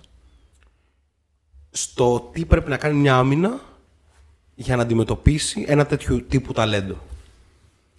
Ναι, με κάλυψε ο πρόδρομος. Αυτό που θέλω να πω είναι ότι ας πούμε, ο Tatum μπορεί να είναι πάρα πολύ χρήσιμος στο transition, δηλαδή και να κλέψει μπάλα και να φύγει μόνος του, κάτι το οποίο ο Λούκα δεν το κάνει. Ε, και σίγουρα νομίζω ότι επειδή οι Celtics δεν είναι μια ομάδα ηλιοκεντρική, δηλαδή να γυρίζουν όλα γύρω από τον Doncic, ε, εδώ παίζει, θα παίξει πάρα πολύ μεγάλο ρόλο η καθοδήγηση του Green. Δηλαδή οι Warriors παίζουν ομαδικά είτε αυτό είναι άμυνα είτε είναι επίθεση. Άρα στην αμυντική λειτουργία των Warriors νομίζω ότι όλα γυρίζουν γύρω από τον Draymond Green. Η καθοδήγηση κτλ. Για να, είτε για να καλυφθούν τρύπες τύπου Jordan Poole, είτε ακόμα και για να μπλοκαριστεί ας πούμε, ο Tatum. Ε, νομίζω ότι είναι πιο σύνθετη η επίθεση των Celtics σε σχέση με τους ε, Mavericks. Θα αμφισβητήσω λίγο αυτό, με την έννοια ότι και οι Celtics παίζουν πάρα πολύ Άιζο. Άιζο Brown, Άιζο Tatum. Ναι, αλλά όχι σε εκείνον τον αειδιαστικό βαθμό. Δεν είναι 30% usage δύο άτομα. Ο καθένας εννοώ. Όχι, 30% usage δύο άτομα έχουν. Ναι, δεν παίρνει το 30% το shoot, ας πούμε, ο καθένας. Είναι τόσο ψηλά, δεν ξέρω, μπορεί, μπορεί να κάνω λάθος. Νομίζω ότι αν εξαιρέσουμε π.χ. το okay. match που ο Smart πήρε 22. Ναι, αυτό παίζανε αυτά και ο Holford είχε πάρει. Τέλος πάντων. Anyway. Ένα βασικό στοιχείο είναι ότι και οι δύο είναι πολύ στατικές επιθέσεις. Αυτό είναι ένα στοιχείο και για τις δύο ομάδες. Δηλαδή, ότι πώς μπορείς, σαν Warriors, να μην δεχτείς από τον Al Horford πόντους. Δεν θες ο Al Horford να έχει 15 πόντους μεσόωρο. Αν ο Al Horford έχει 15 πόντους μεσόωρο, είσαι σε τεράστιο πρόβλημα. Έτσι, η κουβέντα ήταν παρόμοια και για τον Dallas ότι δεν ήθελες με τίποτα να έχει 15 πόντους μεσόωρο, ας πούμε, ο Bullock. Έτσι, ναι. Που μπορεί και να έγινε τελικά, αλλά εν πάση περιπτώσει. OK, okay, και με αυτή την έννοια πάμε στην τέταρτη ερώτηση που είναι ότι μπορεί ο Al Horford να είναι factor στη σειρά. Και αν ναι, πώς; Ε, και συνδυάζεται άμεσα με το πέμπτο, που είναι το μπορεί ο Draymond Green να είναι factor στη σειρά. Και αν ναι, πώς; Ε, όσο παίρνετε το χρόνο σας για αυτό το ερώτημα, θα πω το εξής. Ότι ο Draymond θεωρώ ότι ήταν non-factor τώρα. Μετά, το, μετά την αντιμετώπιση του Jokic που ήταν καταπληκτικός. Ναι είχε, ήταν καλός στην ουσία στα δύο closing games. Στο τελευταίο με τον Dallas, το οποίο εντάξει ήταν match καριέρας στα playoff. Είχε 17 πόντους 9 assists. Δεν ξέρω πότε είχε να το κάνει αυτό. ίσως από το 2018. Ναι. Ε, και στο τελευταίο με το Memphis που ήταν πολύ καλός. Πιστεύω ότι οι δύο ερωτήσεις συνδυάζονται γιατί αν ο Green είναι όντως ο Draymond Green, ο καλύτερος αμυντικός δεκαετίας, ο καλύτερος ε, τύπος που ξέρει να οργανώνει την άμυνά του όπως πρέπει κλπ. Θεωρώ ότι ο Al Horford θα είναι non-factor. Αν ο Green είναι ο Green που είδαμε στα περισσότερα μάτια των φετινών playoff, τότε ο Al Horford μπορεί πραγματικά να πάρει αυτή τη μάχη των βετεράνων τεσσαριών, ας την πούμε κάπως έτσι, που αλλάζουν έτσι, και, να, και να δώσει στην ουσία στη Βοστόνη την ε, δυνατότητα να πάει σε Game 7, να διεκδικήσει τον τίτλο και και και. Δηλαδή για μένα τρελό X-Factor ο Αλ Χόρφορντ για τη Βοστόνη, ε, όπου θεωρώ ότι στην άμυνα δεν μπορεί αυτό με κίνδυνο να εκτεθώ, το λέμε σήμερα 35 θεωρώ ότι δεν μπορεί να αλλάξει. Δεν μπορεί να αλλάξει ούτε στο Steph, ούτε στο Wiggins, ούτε στο Bull. Μπορεί να αλλάξει τον Clay, αλλά ρίσκο. Δηλαδή, ενώ ότι με το Miami άλλαζε του πάντες. Γιατί σου λέει εντάξει, Ναι. θα βάλει τρίποντο Butler, και ας βάλει τρίποντο Butler. Ε, νομίζω ότι ο Al Horford, επειδή στην άμυνα δεν θα είναι όπως ήταν στα προηγούμενα παιχνίδια, ε, είναι κρίσιμο το πώς θα το πάει στην επίθεση και εκεί είναι ο Draymond Green καθοριστικός. Ναι. Ε, δεδομένα αν ο Green δεν είναι έστω σε ένα βαθμό Green που ξέρουμε υπάρχει πρόβλημα για το Golden State. Αυτό είναι fact. Fact of the facts. Δε- Δεν υπάρχει ακριβώς σειρά αν ο Green δεν είναι τουλάχιστον αμυντικά 100%. Ε, και δημιουργικά θα πω, αλλά και ας, ας ξεκινήσουμε το βασικό, το αμυντικό κομμάτι. Απ' την άλλη για τον ε, Χόλφορντ νομίζω ότι σε αυτή τη σειρά η ταχύτητα του παιχνιδιού του, του επιθετικού παιχνιδιού που μπορεί να φτάσει ας πούμε το Golden State και η βασι- το βασικό η κινητικότητα δηλαδή ο ρυθμός με τον οποίο πηγαίνουν είναι πολύ δύσκολο να ακολουθηθεί. Είναι πολύ δύσκολο να ακολουθηθεί και από νεαρούς παίκτες. Να μου πεις εντάξει ο Χόλφορντ δεν θα βασιστεί σε αυτό, θα βασιστεί στο μυαλό του Είναι έτοιμος να μιλήσει για τον Πρίτσαρτ, πιστεύω. όχι, δεν έχω να πω τίποτα για τον Peyton Pritchard άλλο. Αυτό ήμουν για σήμερα, ε, όσο αφορά τον Peyton Pritchard. Αλλά συμφωνώ 100%. Ε, βέβαια, ο Χόλφορντ είναι δεδομένος ένας παίκτης ο οποίος θα παίζει 35 plus λεπτά, ούτως ή άλλως. Άρα αυτό αυτομάτως είναι αδυναμία ε, σε ένα βαθμό, θεωρώ εγώ, ε, για τους Celtics. Βέβαια, ταυτόχρονα είναι και αυτός υπό μία έννοια ένας defensive coordinator δίπλα στο Robert Williams, έτσι πως δουλεύει η άμυνα της Βοστόνης. Είναι ο βετεράνος της ομάδας, δεδομένα θα είναι εκεί, αλλά το να μπει σε μια διαδικασία τύπου να αλλάζει είναι πρόβλημα για τους Celtics, είναι πρόβλημα για τον Ντόκα και η αλήθεια είναι ότι εγώ δεν ξέρω αν υπάρχει ακριβώς λύση, αν τον βάλω στο μάτι. Σίγουρα θα τον βάλω στο μάτι και σίγουρα θα αλλάζει γιατί αυτό κάνει ο Επίσης, ο Horford. Green είναι φοβερός κάτερ. Δηλαδή, δεν είναι ότι ο Χόλφορντ, άμα τραβηχτεί ο Green έξω και πάει να παίξει κάποιο handoff, το οποίο είναι super κλασικό, ας πούμε, για τον Golden State, και πάει ο Χόλφορντ να βγει για την περίπτωση που φάει το screen του Green ο όποιος έρχεται, να μαρκάρει τον Steph, τον Pool, τον όποιον. Ε, εκεί πέρα μετά ο Green θα, θα έχει ένα αεροδιάδρομο προ το καλάθι, θα έρθει ο Robert Williams για βοήθεια, θα κικάρει και θα φάσει τρίποντο από την γωνία. Δηλαδή, Είναι βασικά σαν να το βλέπουμε. είναι σαν να το βλέπω μπροστά μου αυτό τώρα που σας είπα, χωρίς, δεν το σκέφτηκα καν. Δηλαδή το είδα μπροστά μου να γίνεται. Το, κάνω, το κάνει αυτό το Golden State όλε τι όλες τις σειρές. Θανάση, προχωράω στο επόμενο ερώτημα. Το οποίο σχολιάζει, ας πούμε, νομίζω ο Λεφ. Ο Λεφ. Κάτι Λούνι, Κουμίγκα κλπ. Δεν έχουν καμία ελπίδα μπροστά σε Williams Αλ.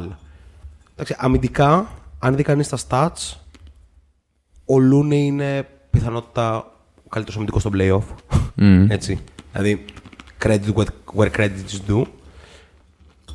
Τι γίνεται όμως στη μάχη των επιθετικών rebound; Ήταν πάρα πολύ κρίσιμο να κερδίσουν τη μάχη των rebound οι Warriors ως τώρα, γιατί δεν ήταν μια καλή ομάδα στο rebounding και οι δύο πρώτοι σε offensive rebound στη λίγα, στα playoff, είναι ο, ο Looney και ο Wiggins. Και θα πει κάποιος, OK, απέναντι στον Dallas. Το βασικό δεν είναι απέναντι στον Dallas, είναι απέναντι στο Memphis, το οποίο είχε τον Jaren Jackson, τον Brandon Clark, μετά είχε και τον Steven Adams στα games 4 και 5 ε, κλπ. Οπότε ο Looney, ας πούμε, τέλειωσε τα closing games με 22 και 18 rebound. Δηλαδή είχε 40 rebounds στα δύο closing games, εκ των οποίων τα 18 ήταν. ε, Ολα- επιθετικά. ολάζουν. Τι- ναι. Ε, οπότε, Θανάση, τι γίνεται σε αυτή τη μάχη και ποιος θα την κερδίσει; Καλά, ο Κουμίγκα δεν ξέρω γιατί, γιατί μπαίνει καν στη συζήτηση. Δεν έπαιζε καν με τον Dallas. Ε, τι γίνεται στη μάχη των επιθετικών rebound και αν θα μπορέσουν οι Celtics να κρατήσουν τα μπούσουλα σε μια ομάδα η οποία πραγματικά, δηλαδή, το Wiggins Looney απλά παίρνει όλα τα rebound. Ναι, το θέμα είναι ότι ο Ρόμπερτ Williams έρχεται από κατά τη γνώμη μου πολύ καλή σειρά. Δηλαδή, όταν έπαιζε στη σειρά με το Miami, ο Ντεμπάγιο εξαφανιζόταν. Ισχύει αυτό. Ε, δηλαδή, στο μάτσο που δεν έπαιζε ο Williams, ο Ντεμπάγιο έβαλε τους 30 ποντου Είμαι σίγουρος ότι θα βλέπουμε. Δηλαδή, μόλις βγαίνει ο Williams, θα βγαίνει και ο Looney. Μόλις μπαίνει, θα ξαναμπαίνει. Θα το βλέπουμε αυτό. Ε, ναι. ε, και ας βγει με 6 φάουλ. Ε, Κυρίως η παρουσία του Williams είναι καθοριστική γιατί δίνει, ξεκουράζει λίγο το Horford. Δηλαδή, γιατί συνδέεται με την προηγούμενη ερώτηση. Ότι σε περιπτώσεις που παίζουν με ψηλό το Horford, εκεί όντως θα τον σημαδέψουν και μπορεί να βγει και με 6 foul ε, κτλ. Ε, εντάξει, δεν μπορώ να σου πω ποιος θα κερδίσει τη μάχη των επιθετικών rebound, αλλά. εκτίμηση, μια εκτίμηση για το πώς μπορεί να κινηθεί. Δηλαδή, αν κρατήσουν ας πούμε, το Wiggins μακριά από το, από το offensive rebound, υπάρχει, θα υπάρχει ένα ζήτημα στο Golden State στις δεύτερες ευκαιρίες του. Έτσι. Ε, είναι θα- ερώτημα αν μπορούν να το κάνουν. Πιστεύω δεν μπορούν. Αλλά είναι μια ομάδα φτιαγμένη για να παίρνει rebound τη Βοστόνη. Δηλαδή έχει 4-5 θα πω beast. Όλοι. Κοίτα, Ναι, ναι, πέντε. με κίνδυνο να, να εκτεθώ σοβαρά, θα πω το εξής. Ότι έχει να κάνει με τον τρόπο με τον οποίο σουτάρουν οι Warriors. Δηλαδή, αν σουτάρει στατικά, μάλλον θα χάσει το rebound. Αν οι επιθέσεις των Warriors και τα σουτ βγαίνουν μετά από τις γνωστές γρήγορες γεμάτες κίνηση επιθέσεις, αυτές δημιουργούν ανισορροπία. Το οποίο σημαίνει ότι εκεί έχει πλεονέκτημα, γιατί και ο Wiggins είναι πολύ δυνατός ε, κτλ. Εκεί όντως μπορούν να κερδίζουν τη μάχη του rebound. Έχει να κάνει δηλαδή με το τι επιθέσεις θα πάνε. Αν πάνε σε αργές επιθέσεις ε, που δεν είναι και το στυλ του Warriors, τότε νομίζω ότι όντως θα χάσουν και τη μάχη του rebound. Να πούμε ότι είναι δύο ομάδες που έχουν 106,9 defensive rating. Έτσι. που είναι αρκετά σπάνιο και για πρώτη φορά μετά το 1994 δύο ομάδες ε, που είναι οι καλύτερες άμυνες της λίγκας πηγαίνουν στους ε, τελικούς. Τότε πρωταγωνιστής ήταν ο Χακίμ Ολάτζουον για τους Rockets. Τώρα πρωταγωνιστής Yes. είναι ο Κεβόν Λουνάτζου Εγώ λουνάζω. Jesus. για τους ε, Golden State Warriors. Πάμε λίγο στο chat, καθώς κλείνουμε το, τον πρώτο κύκλο ερωτήσεων. Τέλειωσε και η έβδομη. Ε, λέει ο Μπόμπαν ότι 4-1 συμφωνώ με Νίκο. Το Wiggins Tatum θα είναι εκπληκτικό matchup, αλλά οι Warriors είναι ανώτερη ομάδα και θα τους καταπιούν. Ο Λεφ λέει δεν έχουμε δει ζορισμένους Warriors ακόμα, ενώ έχουμε δει πολύ αποτελεσματικούς Κέλτε με την πλάτη στον τοίχο. Σωστό. Ερίκο λέει: «Ας καταλήξουμε στην τρίτη ερώτηση και απαντάω ναι, ο Wiggins θα είναι κλειδί για τη σειρά. δεν έχει έρθει ακόμα αυτή η ερώτηση, Ερίκο μου. Κάτι Λούνι και Κουμίγκα δεν έχω καμία ελπίδα μπροστά σε Williams. Ε, α, λέει ο Λεφ. Ο Γκαστόν λέει απλά τα πράγματα. Αν τα μάτς πάνε στους 110 πόντους, ζορίζει για Βοστόνη. Αυτό θα ήταν, Facts. θα, θα- σε true or false θα ήταν true με κεφαλαία. Και πάμε στην 8η ερώτηση, η οποία το μπλε σοκοβρετάκι την μάντεψε. Πόσο κομβικός θα είναι ο Γκάρι Πέιτον Jr. και απαντάει στην πρώτη ερώτηση που είχαμε πει στο ποιος θα μαρκάρει τον Τζέλεν Μπράουν. Αν χαθούν λεπτά του Jordan Poole που θα χαθούν όπως εκτιμήσαμε, θα τα πάρει ο Γκάρι Πέιτον. Και θα είναι κολλημένος πάνω στον Brown, ο οποίος Brown, έχω μπροστά, ναι, Στη σειρά με το Milwaukee είχε 22 πόντους και 7 rebound με 47% field goal και 43% τρίποντο. Και στη σειρά με τους uh, Heat είχε 40% τρίποντο, 47% field goal, 24 πόντους και 7 rebound. Δηλαδή δεν συζητιέται αρκετά πόσο καλός ήταν Ήταν πολύ ο καλό. Jaylen Brown. Ε, αλλά η αλήθεια είναι, χωρίς να θέλουμε να του πάρουμε τίποτα μακριά, ότι δεν τον μάρκαραν και πολύ καλή αμυντική. Δηλαδή το matchup του ήταν ο Strus, OK. ε, και με το Μιλγουόκι το matchup που ήταν ο Matthews. Έτσι. Εντάξει. Και πριν ήταν ο Seth Curry.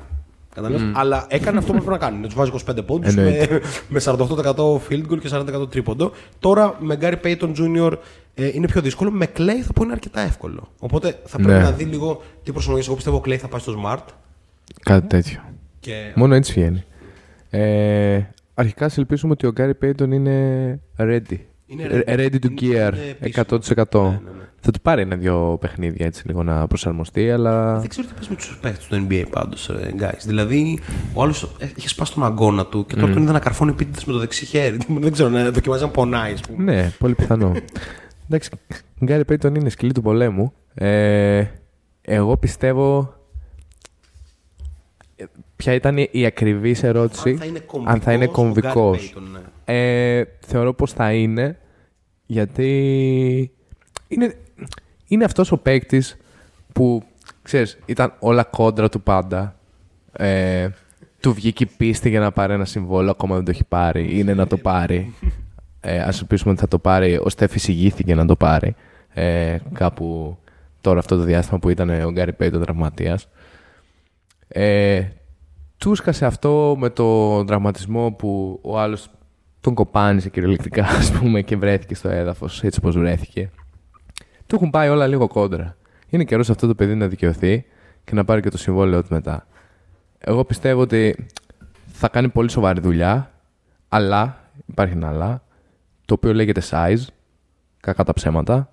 Ο, ο Brown είναι και πιο δυνατός και πιο μακρύς από τον Gary Payton και δεν θα μου φαινόταν περίεργο να το δούμε να χτυπάει τον Payton σε περιπτώσεις άιζο παιχνιδιού Και στο στο, post. στο, στο post. Πολύ ωραίο. στο mid-post Πολύ κυρίω.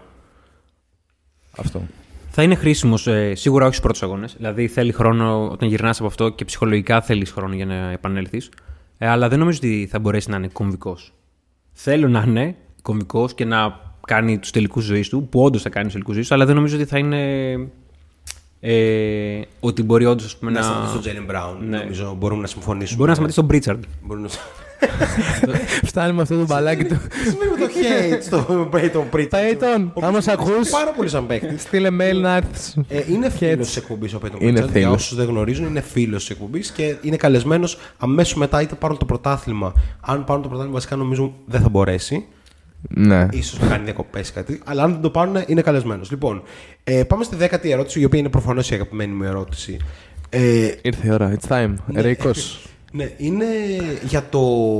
Ρε παιδί μου, αν, αν ο Wiggins μπορεί να σταματήσει τον date με αυτή είναι η ερώτηση πάνω κάτω.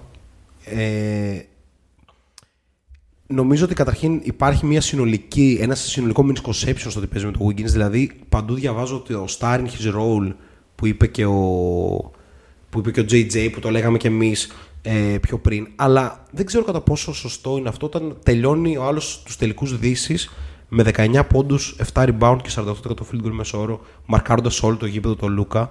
Δηλαδή δεν είναι ακριβώς star, ε, δεν είναι ακριβώς ρολίστας αυτό το πράγμα. Ναι. Ε, δηλαδή το Harrison Barnes είναι πολύ άδικο. Για μένα είναι ο δεύτερος καλύτερος παίκτης των Warriors αυτή τη στιγμή. Ναι, και για μένα. Απλά για να το πάρουν οι Warriors πρέπει να είναι ο τρίτος καλύτερος. Πρέπει ο Green να τον ξεπεράσει. Εν πάση περιπτώσει, το ερώτημα είναι αν ο Wiggins μπορεί να σταματήσει τον Dayton και τι σημαίνει αυτό. Να κάνει τον Dayton να μην έχει τα στατιστικά του Dayton, τα είπαμε πριν, ήταν 25 πόντι, 8 rebound και 6 assist. Να κάνει τον Dayton να έχει 25 πόντους πάλι, αλλά με 43% field goal και να έχει 4 assist αντί για 6. Αυτό σημαίνει σταματάμε τους απόλυτους superstar, έτσι. Δεν περιμένεις να δεις. Αν δεις τον Dayton να έχει 18 πόντους, σημαίνει ότι μάλλον είναι και λίγο τραυματίας ε, κλπ. Έτσι.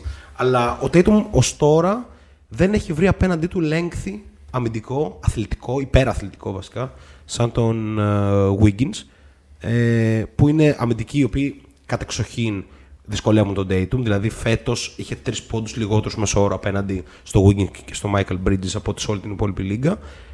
Και τα στατιστικά καριέρας του Jason Tatum ε, απέναντι στο Wiggins είναι μόλις 19 πόντι που δεν είναι πολύ καλό για την Βοστόνη.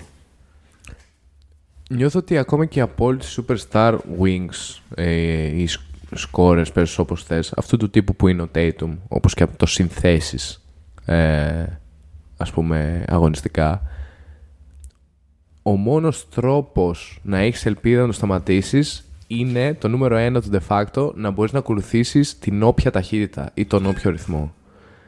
Και για να το κάνεις αυτό, ή πρέπει να είσαι κάπως Γιάννης Αντοκούμπο που και πάλι κάπως δυσκολεύει υπό την έννοια ότι στην έκρηξη θα μπορούσε να πει κανείς ότι ένας πιο κοντός παίκτης κάπως de facto είναι και πιο ε, εκρηκτικός ή πρέπει να είσαι ένας πολύ ε, καλός και μακρύς wing όπως είναι και το αντίστοιχο κορμί που προσπαθείς να μαρκάρεις.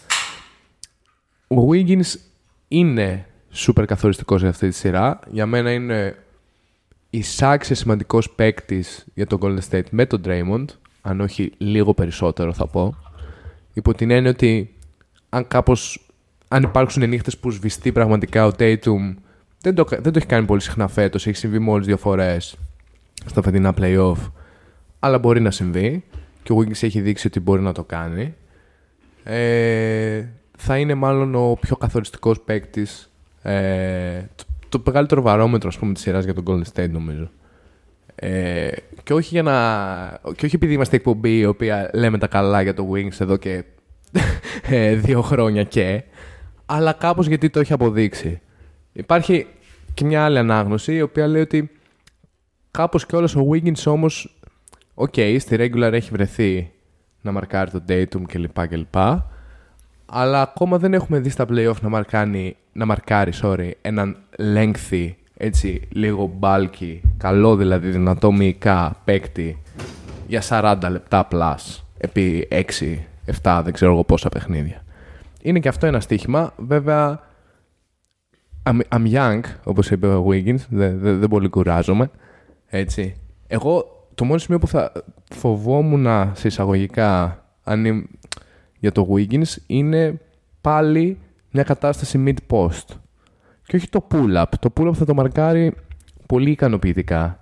Το να τρώει bumps όλη την ώρα και κοπανήματα που βέβαια θα κουράσει πάρα πολύ και τον Tatum απ' την άλλη. Δηλαδή είναι, είναι ένα trade-off που μπορεί ο Steve Kerr να θέλει να το Θα πάρει. είναι ευχής έργο αυτό. Να πούν οι άλλοι ότι θα πάει ο Tatum να αποστάρει το Wiggins. Θα είναι ευχής έργο γιατί πρώτα απ' όλα δεν νομίζω ότι υπάρχει τόσο μεγάλη διαφορά στο, στη δύναμη. Κατά δεύτερον, το να αποστάρει ο Tatum είναι, είναι καταπονητικό, ειδικά σε αυτό το σημείο της σεζόν. Αυτό, αυτό βασικά. Έτσι. Ε, Θανάση; Ε, Α αρχίσω το τελευταίο. Όχι, δεν θα αποστάρει ο Tatum το, το ναι, Wiggins. ναι, το Δηλαδή, ανέφερα σαν πιθανή επιλογή περιστασιακή ίσως ας πούμε. Εγώ θέλω να βάλω μια παράμετρο σχετικά με το Wiggins, ο οποίος είναι παίκτης ψυχολογίας.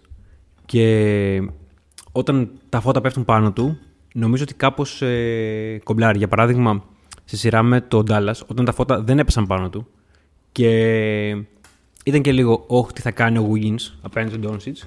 Εκεί κάπως ε, του φεύγει η πίεση. Δεν ξέρω, έχω αυτή την αίσθηση, χωρίς να, με- να έχω μιλήσει με τον ίδιο. Φίλος έχω πει σίγουρα. Έτσι. Του έχουμε στείλει, δεν έχει απαντήσει. Αλλά έχω αυτή την αίσθηση ότι όταν δεν είναι ο πρωταγωνιστής, ε, κάπου απελευθερώνεται. Ε, και όντως βγάζει μια απίστευτη θέληση, απίστευτη δύναμη και ενέργεια μέσα στο παιχνίδι. Θα, είναι, θα έχει τρομερό ενδιαφέρον το match-up με τον Dayton. Ε, συμφωνώ με αυτό. Δηλαδή, το να του κόψεις τη δημιουργία, okay, δεν μπορείς να, να το σταματήσεις, μπορεί να κάνει ένα κακό match, okay, αλλά εντάξει. Ε, όταν πας τελικό, ξεχνάς και την κούραση και το πόσα Game 7 έχεις παίξει, δεν παίζουν αυτά. Είσαι απλά τελικούς NBA. Μπορεί πρόδρομο για σένα να μην σημαίνει κάτι, αλλά για τον Tatum σημαίνει. Παίζουν ρόλο όλα αυτά. Στέλνει μηνύματα στον Αλλά κόμπο. κατάλαβα. άλλο. Όταν πάει τελικό NBA. ναι, ναι, ναι, ναι. Ενώ, ρε παιδί μου, το κορμί επηρεάζει προφανώς. Καταλαβαίνω το, το power of will που λες, δηλαδή το ότι είναι η θέληση μου τέτοια που ξεπερνάω τους φραγμούς του κορμιού μου. Αλλά εντάξει, αυτό έχει και ένα cap. Δηλαδή, είτε είσαι 24 είτε 33, απλά είναι διαφορετικό το όριο. Δηλαδή. Και εξηγώ το cap που λέει ο πρόεδρος που συμφωνώ 100%. Ρε φίλε, αν μετά από δύο σειρές σε Game 7 σε πάρει ο Wiggins full court. Είναι πολύ σοβαρό το βρίζεις από full μέσα court. σου, ρε φίλε. Δηλαδή να σε πιέζει σε όλο το γήπεδο. Ο Λούκα δεν είχε ξαναντιμετωπίσει ποτέ στη ζωή του τέτοια άμυνα. Και ο Τέιτουμ επίσης. Δεν έχουμε δει. Το... Θυμάστε τι λέγαμε πέρυσι τέτοιο καιρό, όχι τέτοιο καιρό, τον Ιούλιο περίπου, που ήταν η τελική, για τον Devin Booker που λέγαμε πάρα πολύ καλός ο Booker. Δεν τον έχουμε δει ποτέ να το κάνουν double team. Του το έκαναν οι Bucks και ο Booker ήταν πολύ κακός. Και καλά, και φέτος ήταν η go-to κίνηση όλων των ομάδων στο πλέον. Κάνουμε double team στο Booker και βλέπουμε πώς θα πάει. Εγώ νομίζω ότι στην περίπτωση του Wiggins και εμείς και οι Warriors και αυτός τώρα καταλαβαίνουν ε, τι παίχτης είναι. Νομίζω ότι απλά πέρασαν 6 χρόνια στη Μινεσότα. Τύπου 6 καμένα χρόνια στη Μινεσότα που κανείς δεν ήξερε τι είναι του. Απλά πίστευαν ότι είναι ο Tracy McGrady. Τελικά δεν ήταν. Και συνεχίζουμε. Λοιπόν, νούμερο 11 ερώτηση. Θα κάνουν double team οι Celtics στο Στεφχάρη. Όπως κάνουν όλες οι ομάδες εδώ και 8 χρόνια. Αυτό πάει και σε, σε σχέση με το προηγούμενο ότι αυτό που κάνει την άμυνα των Warriors τόσο δυνατή είναι το ότι δεν κάνουν κανένα double team. Έχουν το Wiggins τον καλύτερο παίχτη. Στον Λούκα, στον Μωράν, στον, ε, ε, στον Dayton τώρα κλπ. Οι άλλες ομάδες όλες πηγαίνουν σε double team. Θα το κάνουν οι Celtics. Στο, στο Γιάννη πήγανε σε double και triple team. Στους Heat δεν τους πολύ απασχόλησε.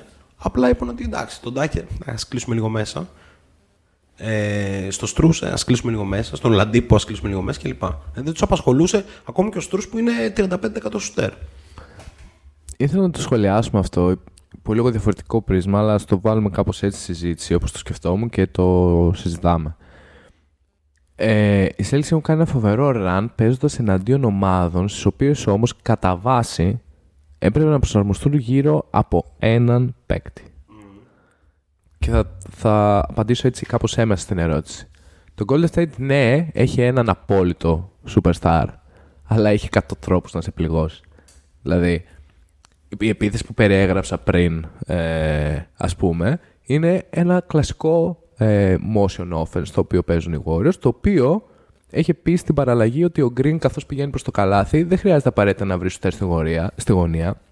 Γιατί η αλήθεια είναι ότι μπορεί να μην τον βρει δεδομένου ότι θα πάρει πολλά λεπτά ο Κεβόν Λουνέι, αλλά θα βρει τον Κεβόν Λούνέι στον Dunker Spot το Λομόναχο. Πράγμα το οποίο έκανε σοριδών και εναντίον του Ντάλλα ε, και με διαφορετικούς driver κάθε φορά. Δηλαδή, είδαμε passing skill σε αυτή την ακριβώς την κίνηση. Στην κοντινή δηλαδή πάσα στο, στο Dunker Spot. Από Klay, Steph, Wiggins. Από τον ίδιο τον Looney σε άλλους cutters. Ναι, ναι, ναι. Αυτό είναι το εντυπωσιακό στην επίθεση του Golden State και ο λόγος για τον οποίο δεν μπορεί ακριβώς να ακολουθηθεί αυτό, αυτή η μορφή double team του σκληρού επιθετικού double team. Νομίζω τουλάχιστον αρχικά. Δηλαδή, OK, okay, μπορείς να κάνεις το Steph Curry να έχει 23 πόντους με 42% field goal ίσως, αλλά OK, okay, μπορεί να μην σε τιμωρήσει ο Klay στο βαθμό που περιμένεις να σε τιμωρήσει όλα τα βράδια, γιατί δεν είναι ακόμα 100% ας πούμε αυτός του ή αυτός που ξέραμε ότι είναι. Αλλά ο Wiggins έδειξε κάτι στην προηγούμενη σειρά και δεν είναι για προς υποτίμηση. Ο Looney έδειξε πολλά επίσης στην προηγούμενη σειρά και δεν είναι προς υποτίμηση. Υπάρχει ο Jordan Poole, θα δούμε τα λεπτά του. Υπάρχουν χίλιοι τρόποι να σκοτώσει αυτή η ομάδα.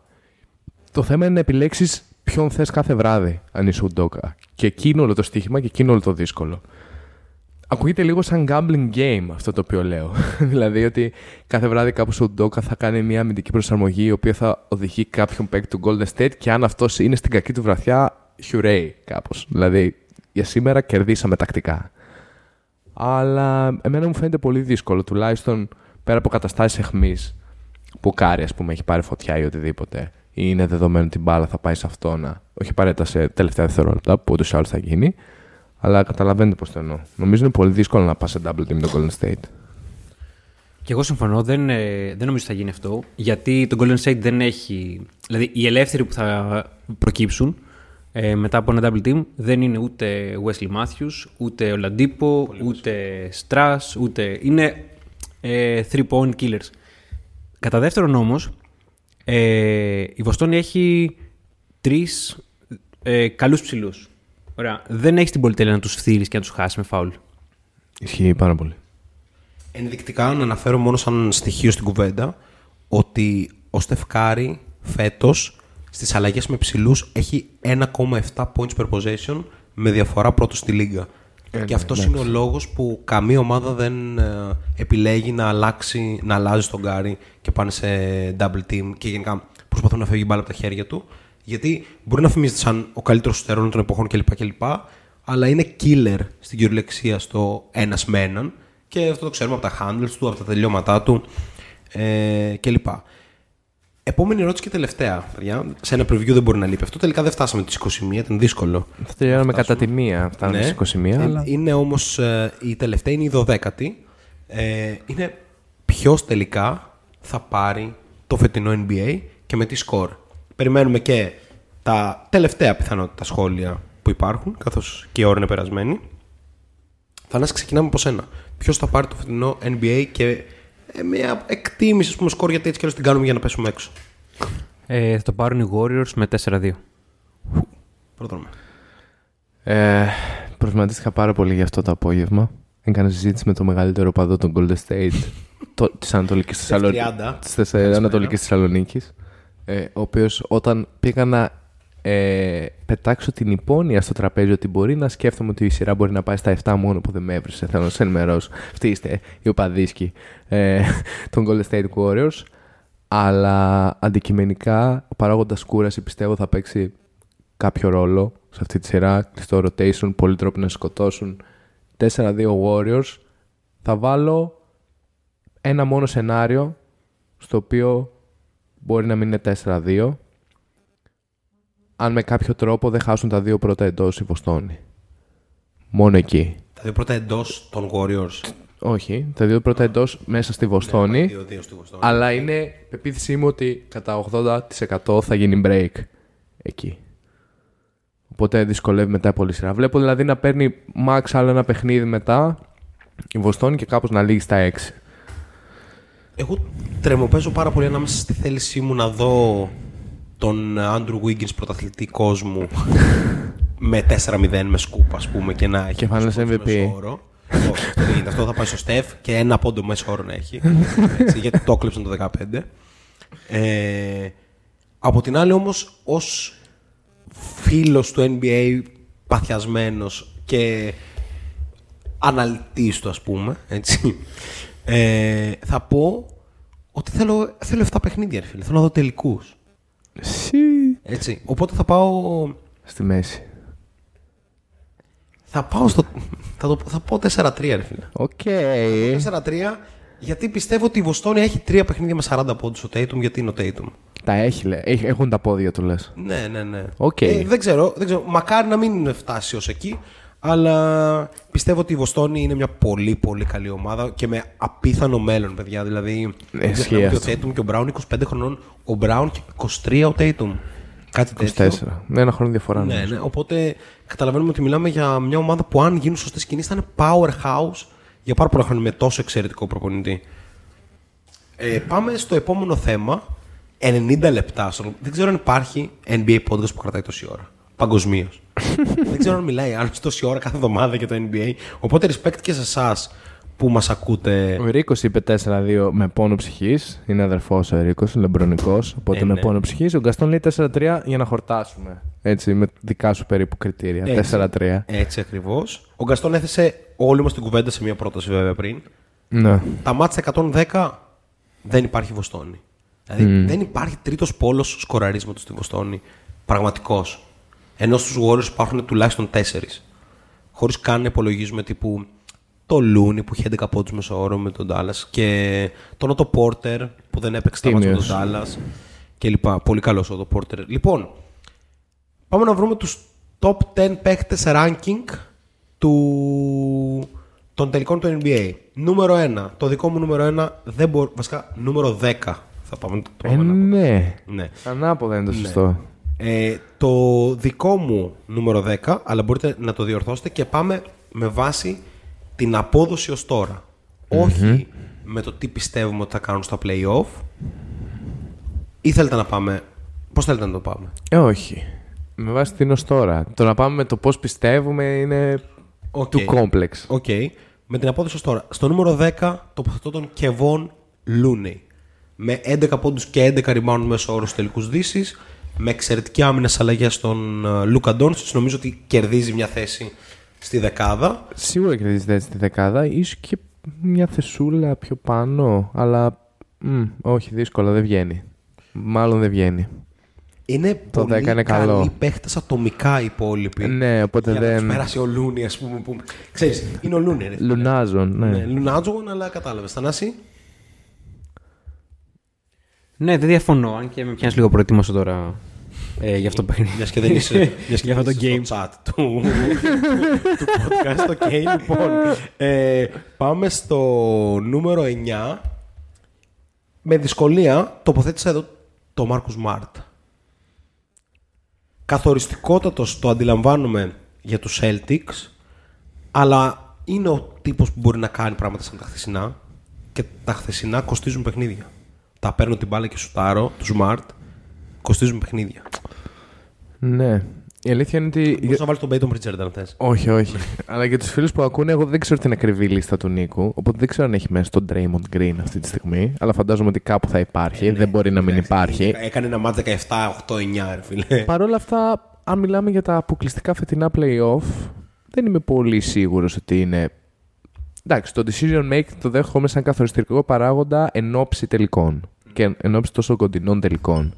Αλλά αν μιλούσαμε αυ- κάπως λίγο πιο αυστηρά για τη μέχρι τώρα πορεία, το 9 είναι λίγο χαμηλά για τον Marcus Smart ίσως. Οκ, άρα είναι μια θέση που δουλεύουμε, το 9. Να πω για τον Draymond ότι τον έχω αρκετά ψηλά. Και ο λόγος είναι, είναι ότι είναι ο Draymond. Δηλαδή το low του είναι αρκετά ψηλό ούτως ή άλλως. Ναι, και οκ. κουβαλάει μια σειρά που μάρκαρε τον, τον Jokic και τον είχε κρατήσει για τρία ματς κάτω από 30 πόντους κλπ. Δηλαδή έχει μια πολύ καλή σειρά. Απλά μετά από τότε έχει δύο ματς. Ναι, ξέρεις. Λοιπόν, στο Βόλτα. 8 έχω τον Jordan Poole. Ο λόγος που είναι στο 8 και δεν είναι πιο κάτω είναι ότι ήταν καταπληκτικός μέχρι το Game 3 με το Memphis. Οπότε αυτό που έχουμε δει ως τώρα με τον Bull είναι ότι ήταν καταπληκτικός για ένα διάστημα και καλός για το υπόλοιπο. Good για να είναι κάπου στο νούμερο 8. Θα συμφωνήσω. Μπορούσε να το αλλάξει με το Smart ίσως. Θα μπορούσα. Το κρατάμε και αυτό γιατί ίσω τον αλλάξετε με τον επόμενο. Ο επόμενος είναι ο Clay Thompson. είναι ο Clay Thompson, ρε φίλε. Τύπου, ό,τι και να πεις έχει τρεις τριαντάρες και είναι δεύτερος στα τρίποντα. Ήταν καλός. δηλαδή. το, το, Απλά το κακό του είναι unplayable. Νιώθω. Αυτή τη στιγμή το πώς είναι η φυσι- το physical του που είναι προφανώς έτοιμος να παίξει, αλλά ξέρεις. Δεν έχει περάσει μια πλήρη. Ε, πέρασε ξαφνικά στο να παίζει χωρίς να κάνει προετοιμασίες. πιστεύω Μπλα μπλα θα είναι μπλα. απίστευτος. Πιστεύω ότι του χρόνου μπορεί να είναι απίστευτος. Ναι, ναι, ναι. Δηλαδή ότι α, δεν είναι κάπως αυτός ο Clay και it's over. Τουλάχιστον για το αμυντικό κομμάτι που εγώ εκεί εστιάζω περισσότερο όσο αφορά την κριτική. Ε, δεν μπορείς να τον βάλεις πιο, πολύ πιο κάτω. Εντάξει. Μμ. Εκεί με το. Ε, Μάρκος Σμαρτ πιστεύω άξιζε κάποια θέση παραπάνω. Αλλά Μπορούμε να anyway. κάνουμε ένα sweep το Smart στο, στη θέση 7 και να πάει το Claypool 8-9. Ναι. Θανάση, έχεις κάποιο σχόλιο; Ναι, γιατί ο Smart ήταν πάρα πολύ καλός στη σειρά με τους Bucks. Ε, ισχύει. και Ισχύει γενικά αυτό. το Smart μην τον κρίνεις αριθμητικά. Πρέπει να τον κρίνεις με βάση την εικόνα μέσα στο γήπεδο. Ναι, αυτό με άγχωσε. Λίγο το, το τελευταίο ματς. Λίγο, πιάστηκα λίγο στη στιγμή να το βλέπω να σου κάνει τρίποντα. Εκεί που κατέρρεε η Βοστόνη. Ναι. Τι κάνεις, ναι. Λοιπόν, στο νούμερο 6 νομίζω μπορούμε να συμφωνήσουμε. Είναι μια θέση πολύ δίκαια, πιστεύω, που δεν την περίμενε κανείς. Είναι ο Al Horford, ο οποίος έχει γυρίσει πίσω το χρόνο και πλέον δεν, είναι καν, δεν πρέπει καν να λέμε vintage Al Horford γιατί το λέμε σε κάθε match. Ναι. Δεν γίνεται να σε vintage όταν το κάνεις σε κάθε match. Respect στον Al Horford και το βάζω στη θέση νούμερο 6. Οκ. Δεν υπάρχει Robert Williams, έχει χάσει πάρα πολλά μάτσα στα play. Ναι, ναι, ναι. Αλλά είμαι περίεργος τώρα. Α, είπες, έβαλες τον Green ψηλά εσύ. Οπότε ναι. Οκ, τώρα κάπως βγάζουν νόημα τα υπόλοιπα ονόματα να είναι η Ναι, στο πεντάδα. νούμερο 5 είναι ο Draymond Green, ο οποίος κουβάλησε τους Warriors αμυντικά στη σειρά με τους Nuggets και ήταν καθοριστικότατο έως τέλειος στα δύο closing games. Αρκετά Draymond αυτά. Στα υπόλοιπα, μην ξεχνάμε, ειδικά εμείς, ότι πρέπει να του δίνουμε ένα ελαφρυντικό καθώς έπρεπε να κάνει podcast. Ισχύει αυτό. Είχε χρόνο ρε, φίλε, να ασχοληθεί με. Κρίθηκε και αυτό. Ε, θα, θα σχολιάσω μετά πάνω σε αυτό. Έκανε ένα φοβερό 15 λεπτό βίντεο για τα new media, ίσον podcast και λοιπά ιντερνετικά media και για το πώς οι podcasters, ρε φίλε, οι όποιοι, όποιου τύπου, από τον Draymond Green μέχρι εμάς ή και, και άλλο κόσμο, Μιλάς τώρα μόνο για τους κορυφαίους δηλαδή. Μιλάμε μόνο για τους κορυφαίους. Ε, ξέρεις, κάνουμε και hot takes, προβλέψεις καφενιακού τύπου, λέμε τα δικά μας κλπ. Αλλά προφανώς αν διαψευστούμε και επειδή είχαμε και κάποια μηνυματάκια ας πούμε στη σελίδα σχετικά. Εμεί Shout out στο Βασίλη εμείς είμαστε με που μας- αυτά. που μας έστησε στον τοίχο γιατί εμείς αυτό θέλουμε. Εμείς είμαστε full με αυτά, θέλω να ο πω. Βασίλης είπε ε, να βγείτε και να απολογηθείτε. Μιλήσατε έτσι για τον Γκάι Λάουρι. ναι, όχι, εμείς είμαστε full με αυτά. Shout out στην εκπομπή. Σπάνια κάνουμε. Σε ευχαριστούμε για το σχόλιο. Και Αυτό θέλω να πω. Ε, ελπίζουμε να ακούσει το podcast και να έχεις βάλει πέντε στεράκια. Έτσι. εμείς είμαστε full με αυτά, αλλά εμείς. Να μου πεις εντάξει, τώρα αντιλαμβάνουμε ότι μπορεί να είμαστε στο ίδιο επίπεδο podcasting εμείς και ο Draymond. αλλά ο Draymond έχει και ένα άλλο stature, ας πούμε, μπασκετικό στο παγκόσμιο Που μπάσκετ. εντάξει, Οπότε δεν έχω δει ποτέ να βάζει mid-range σαν εσένα. ισχύει και αυτό. αλλά να πούμε εδώ ότι οποιοδήποτε σαν εμάς προφανώς και νομίζω το ίντερνετ αυτό ψηλοπαίζει, τουλάχιστον σε όποιον θέλει να θεωρεί η δουλειά του έχει μια αξιοπρέπεια ως προς την ανάλυση, ότι αν κάνει λάθος θα βγει και θα το πει. Και το λέω αυτό γιατί στο συγκεκριμένο βίντεο έκραζε ακριβώς το TV like αυτού του πράγματος. Που όλοι κάπως προσπαθούν να δημιουργήσουν μια εικόνα για τον εαυτό τους ότι είναι φοβεροί αναλυτές και βγαίνουν και λένε μόνο για όταν πετυχαίνουν το τι θα γίνει. Ξέρεις τι, το podcasting, το κομμάτι της ανάλυσης και λοιπά, παιδιά, είναι αντικειμενικό. Βγαίνουμε εμείς π.χ. κάθε Δευτέρα και μέσα στα playoff και κάθε μέρα και κάνουμε εκτιμήσεις για αγώνες μπάσκετ που δεν είμαστε καν εκεί για να βλέπουμε από Ε, ναι. κοντά. Έτσι, δηλαδή, η πιθανότητα λάθους είναι τύπου... Υψηλή. Προσπαθούμε να κρίνουμε με είναι βάση normal, δεν ξέρω. γνώση. Βέβαια, για να τα λέμε αυτά, αν οι Warriors φέτος το πρωτο- πάρουν το πρωτάθλημα, θα είναι τέταρτη συνεχόμενη χρονιά που η ομάδα που είπα στην αρχή είτε πήγε στους τελικούς είτε κέρδισε. Φέτος τους Warriors είχε για τελικό όταν το Athletic τους είχε για ένα τους. Απίστευτο. Αυτό είναι κουβάς. λοιπόν, εν πάση περιπτώσει, ας σοβαρευτούμε λίγο. Ε, Θα τράμπαρα παρεπιπτόντω, μάλλον, Holford με Green. Σίγουρα. Στη, δι- στη δικιά σου λίστα, έτσι πώς είναι στην παρούσα φάση, θα έκανα την τράμπα ok, Horford με Green. ok. Προσωπικά. το βλέπουμε. Και στην επόμενη θέση, η οποία είναι η θέση μ, νούμερο 4, είναι ο Andrew Wiggins. Δίκαιο. Ε, Είχα κάνει και μια λίστα με, το, με βάση το πώς θα παίξουν στους τελικούς και το Wiggins τον έβαλα έκτο, αλλά με βάση το πώς παίζει ω τώρα είναι ο δεύτερος καλύτερος παίκτης του Golden State. Και νομίζω ότι είναι δική θέση. Στο νούμερο 3, εντάξει, το 3-2-1 είναι πολύ εύκολα. Στο 3 είναι ο Jalen Brown. Στο 2 έχω τον Jason Tatum. Ok.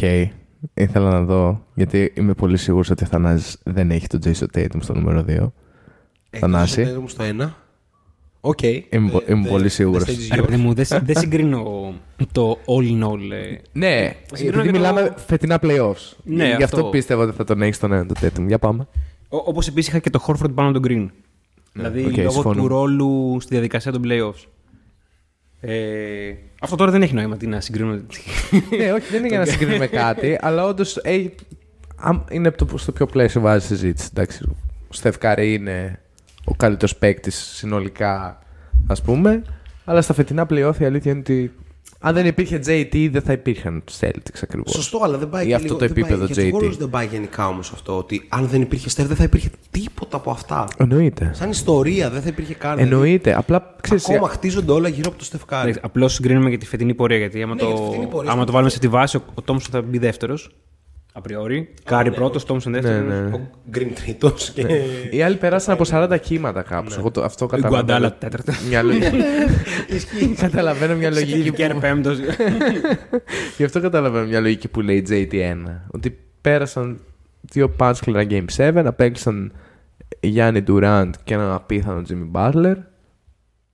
Και τώρα εντάξει, είναι το, με- το mega boss. Πάντως, είμαι, εγώ θεωρώ ότι ο Χόρφορντ είναι ο τρίτος παίκτης της Βοστόνης. Δηλαδή τον βάζω πάνω το Smart. Νομίζω παίζει κομβικό ρόλο Ναι, στη νομίζω λειτουργία. συμφωνούμε και οι τρεις σε αυτό. Ναι, ναι, είναι φοβερός. Είναι πολλά τα ερωτήματα ακόμα και για το αν είναι ο καλύτερος αμυντικός τη Βοστόνης. Χωρίς disrespect στον Μάρκο Σμαρτ. Ενώ ότι πε- έχει λίγο ένα ρόλο καθοδηγού της άμυνας. Το έχουμε συζητήσει βέβαια. Δεν Είναι μπορούμε να βετεράνος. αποφασίσουμε ακόμα αν είναι ο Smart ή ο Χόρφορντ ο Ναι. ηγέτης της άμυνας. Όχι ο καλ... Το καλύτερος αμυντικός το λέω με βάση και αυτό και το καθοδηγητικό ας πούμε κομμάτι. Ok. All playoffs first team. 101 λεπτά έχουν σπάσει τα κοντέρ. Κλείνουμε σιγά σιγά. Ε, έχω βάλει Στεφ, Λούκα, Jimmy Butler, Jason Tatum και Με τι κλείνεις; Γιατί με είμαστε 4 στα 4 ως τώρα, συμφωνώ. ναι, είναι πολύ σοβαρό ερώτημα το με τι κλείνω. Με και μόνο ή όχι. ε, Μπορείς να κουβαλήσεις σε μια τέτοια All NBA Playoff πεντάδα ένα παίκτη που ήταν τέλειος αλλά αποκλείστηκε νωρίς; Γιατί έχω το Γιάννη το κούμπο. Εγώ νομίζω ότι. Δηλαδή, τι άλλο έπρεπε να κάνει ο. Α, αν δεν μιλάμε απλά πέντε καλύτεροι, μιλάμε πεντάδα. Δηλαδή να έχει και κάποιο νόημα format wise. Να μην Ναι, βάλω ναι, ναι, πέντε ναι, ναι. guard. Έχει, έχει, έχει, Ναι. έχει format wise. Πρέπει να λάβεις και τα δύο υπόψη αναγκαστικά. Εντάξει. Δεν υ- υ- υπάρχει άλλος ψηλός που μπορεί να διεκδικήσει Ποιος αυτή τη ψηλός θέση. ήταν καλύτερος στο Γιάννη. Δηλαδή, ο Γιώκητς. Η αλήθεια είναι ότι ό- όλα, όλα τα θηρία φύγανε κάπως από το δεύτερο γύρο ή νωρίτερα, όπως ο Γιώκητς. Έφυγαν τρεις MVP. Δηλαδή, μην υποτιμάμε τα φετινά playoff. Έφυγαν τρεις υποψήφοι MVP μέχρι το δεύτερο γύρο. Βέβαια, Ο ένας χωρίς Γιά- βοήθεια, ο άλλος τραυματίας και ο Γιάννης χωρί τον δεύτερο καλύτερο Ναι, του ο Γιάννης παίκτη. βασικά πιστεύω ότι ήταν οριακά καλύτερος από τα περσινά. Απλά, δεν- Ναι. απλά έλειπε. Δηλαδή, Έλειπε λίγο mid-range. παιδιά. πήγαν στα 7 μια ομάδα που πήγε στους τελικούς χωρίς να παίζει ο Chris Middleton. Που μην το υποτιμούμε, είναι ο Chris Middleton. Οπότε έχω βάλει το Γιάννη Αντετοκούμπο και αυτή είναι η All NBA Playoffs First Team. Τους, θέλετε να βγάλουμε και second ή να κλείσουμε; Ας αφήσουμε για κάτι για μια άλλη φορά. Ωραία. Η ώρα είναι. Λοιπόν, 103 λεπτά μπασκετικής ανάλυσης και κυρίως πανδεσίας. Ε, πάντα στον αέρα του Kiki Radio και Έτσι. πάντα φυσικά στο Spotify. Ευχαριστούμε όλους σας που ήσταν πάρα πολύ και ελπίζω να είστε ακόμα γιατί είναι πολύ περασμένη η ώρα ε, στο live μας και φυσικά ακολουθήστε μας στο Spotify για να ακούτε τα podcast μας βαθμολογήστε το podcast μας σε περίπτωση που σας αρέσει subscribe στο YouTube follow στο Instagram, follow στο Twitter και, follow, και like στο Facebook εμείς τώρα έχουμε full πρόγραμμα έρχονται οι τελικοί, έχουμε σηκώσει τα playoff επόμενου θα κάνουμε το ίδιο και Έτσι. με, τα, με τους τελικούς την πέμπτη κιόλας θα έχουμε live Αυτό. με το Bold Online Yes, τη μεγαλύτερη sir. σελίδα μπάσκετ στην Ελλάδα ε, θα την έχουμε μαζί μας ε, έπειτα Έχουμε και Πόλο, άλλους έχουμε καλεσμένους. full squad. Έτσι. Ελπίζω να μας κάνουν τη χάρη γιατί είναι και λίγο δύσκολοι τα παιδιά. Τους ξέρουμε και τους ξέρετε. Ε, και πήγαινε από θα παίξει. Έτσι. Μίτσο να ακούσει είσαι καλεσμένος και λοιπά και λοιπά. Οπότε full program. Ήμουν ο Νίκος Σολάκης. Ήμουν ο Θανάσης Ολάγης. Και ήμουν ο πρόεδρος BT στο Podcast. Καλή συνέχεια. Τα λέμε.